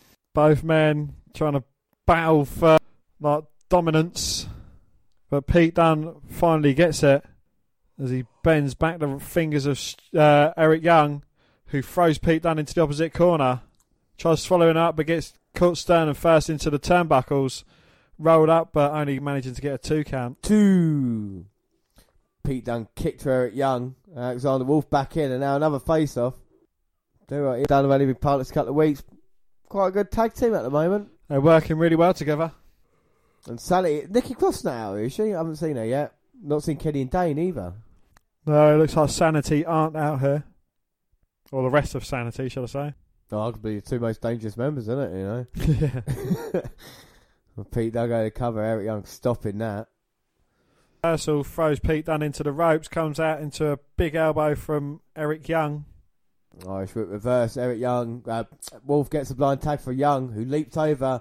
Pete Dunne's got him in the uh, abdominal stretch. Eric Young's got Pete Dunne in the abdominal stretch. Can't remember who that was made famous by. Someone, probably Bill Burt Schneider. Wolfgang Schnoder. Alexander Wolfe's in. Taking down Pete Dunne. Hey. right. We're going that break. Yay. So we're back from the break and it is semi-finals of the Dusty Rhodes Classic. Sanity finally taken over now. Young Alexander Wolfe slowly wearing down Pete Dunne. And what we've seen from Pete Dunne is his vicious side, but his heart and toughness as well. Strong looking for the tag and Eric Young just going to wear him down. And you would say Sanity are the favourites in this considering the success they've had in NXT, but anything can happen and Pete Dunne knocking Eric down, Eric Young down with a forearm, tags in Roderick Strong now. Strong coming in, of course, failed in his quest to become cruiserweight champion. Now he's here with uh, Pete Dunne to make it to NXT Takeover. Your order has been placed, thank you. How long's it going to be, Dan? 1 to 60 Yeah. minutes. And now it's Pete Dunne and Strong taking over Eric Young with the chops, and the Messiah, the backbreaker, takes Eric Young down. Oh, done off the second rope there with a kick to the sternum of Eric Young. Goes for the cover, but Eric Young managing to get his shoulder up at two. And a hammer lock in on Eric Young. Pete Dunne is running wild, baby. Oh, Pete Dunne just wrenching the arm back there of Eric Young. Oh, Oh, and a big slap across the chest. Young trying to fight back, but unsuccessful. now Pete Dunne Irish whipping Eric Young again. Oh, but Eric Young with a lovely bump sends him over the top, slides in underneath Pete Dunne. Oh, Dunne managing to cut him off before he manages to get a tag to Wolfe. Just stomping on the arm. Alexander Wolfe just staring at Pete Dunne. Of course, Wolfe is the first German-born WWE champion. Yeah, WWE champion. yeah, WWE champion, as in a champion of WWE. Eric Young picks up Dunne. Oh, suplex him Dunne. And the power of Eric Young compels thee. It does, and it looks like Pete Dunne is crying at the moment. Maybe get some sort of exorcism. Needs his partner Roderick Strong. Alexander Wolfe, like a German house rave, getting the tag in. Wow, Eric Young tags in the big bad wolf, who starts wailing away with Strong and both men clubbing blows to each other. Pig, little pig, let Wolfe come in, pushes Strong away, goes for the kick, but Roger it blocked. Kick to the midsection for Wolfe. But Strong walks into a big European uppercut. Oh, big knee to the midsection for Strong. Fighting off both members of Sanity. Oh, but not for too long. And Alexander Wolfe, that is a beautiful himself suplex. And now going up again, getting strong on the shoulders. And a Death Valley driver goes for the cover. Two. Oh. oh. Strong managing to get his shoulder up at two. Two. I don't know if that's a mistake. Wolfe tagging in Young, but they're going to look, put him away. Wheelbarrow.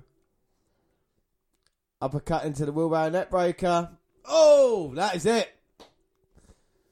One, One, two. Pete Dunne in to break it up. I thought Alexander Wolfe was going outside to stop Pete Dunne. Uh oh. So did I for a second there. Pete Dunne tries throwing Wolfe out, but Wolfe catches himself on the apron. And Wolfe's not finished yet. Up on the Going top. up top. Oh, but walks into a big knockout punch from Pete Dunne. But Eric Young. Oh. Comes running across with a lovely neck breaker. That- Takes Pete Dunne out of the equation. That was a thing of beauty. And now the Sanity leader going up top. Looking for his big elbow. Try and finish this man off. Oh. But strong up to his feet. Cuts Eric Young off before he can make his way to the top turnbuckle. And now Roderick Strong wants to end this with a superplex for Eric Young. Young knows this. He's holding on for dear life. Trying to fight away. Plants Roderick Strong face first into the mat. Can he get that big elbow this time? Oh, hits it. One, two. Oh. shit. Well. Well. well, well, well. Strong managing to kick out. Uh, I can't remember anybody getting a shoulder up at that. I can't remember anybody kicking out Ah. of that elbow drop. And Eric Young thinking, right, what do I do now then? You put him away and you get us a bonus point. That's what you do. Oh, Strong kicks him down. Oh. Strong planting Eric Young with a backbreaker. Alexander Wolfe comes spinning into the ring. Oh, Pete Dunne up though. Oh. Went for the insecurity. Wolfe dodged it. Catches him looking for a German, but Dunne lands on his feet. Kicks Wolfe in the head. And Strong's got young, oh, Wolfe up. And a heartache to him. Wolfe rolls out of the ring. Oh my god. Strong with a knee into Young in the corner. That was a very innovative move by these two guys. Finish Eric Young off. Well, it's a Pete Dunne. It looked like a, a bitter end combination. I've never seen that before. But I'm shocked. Sanity had gone, and I think the crowd are as Yeah. well. Why? What? Why? I mean, I don't know why, but yeah, done strong through. Uh, what are your thoughts on the match, Dan? It was a bloody good match, quite an entertaining one. Um, you know, I certainly didn't think Strong and Pete Dunne was going to get this far in the tournament, but you know, trying to kind of be in stand-ins for Mustache Mountain, but they bloody performed well and actually working as a brilliant unit. They are, they are. So let's run through it then. So oh, I'll do the left hand side. It was Street Profits versus Heavy Machinery. Street Profits won. And then, of course, Authors of Pain beat TM6 1 in the first round. And Authors of Pain beat Street Profits going through to the final. And you had Tino Sabbatelli going against Sanity. They lost. Sanity went through to the semis. Oney Lorcan and Danny Burch went off against. Well, they were supposed to be going against Mustache Mountain. One of their uh, uh, Pete, no, Tyler Bate was injured, so they was replaced by Roderick Strong and Pete Dunne, who beat Oney Lorcan and Burch. And then they've just beaten Sanity to book themselves a place in the final. So our NXT live show that happens tomorrow night at 11 p.m. We will bring you the final of the Dusty Classic. It will be Pete Dunne and Roger Strong versus Authors of Pain. And what a huge weekend! We're going to have a weekend of finals basically because we've got the final of the Dusty Classic, the final of the May uh, Mae Young Classic, final of the Mixed Tag Team uh, Challenge, and of course the final of the Cruiserweight Championship tournament as well. The Dusty Rhodes will be pleased about that. baby. Well, backstage, Cathy looks to find out who the final participant is for the ladder match. Regal says, one moment. And it is, of course, my friend, Ricochet. The man who's going to win the ladder match. Huge Ricochet chance, and he says, "I'll see A you." huge Ricochet chant bouncing around the ring of the arena. And he says he'll see us at Takeover. What a match! Ricochet is here in NXT alongside EC3 as well. What a, a car for takeover. Let's just run it. Let's just talk about the matches quickly that I can remember off the top of my head.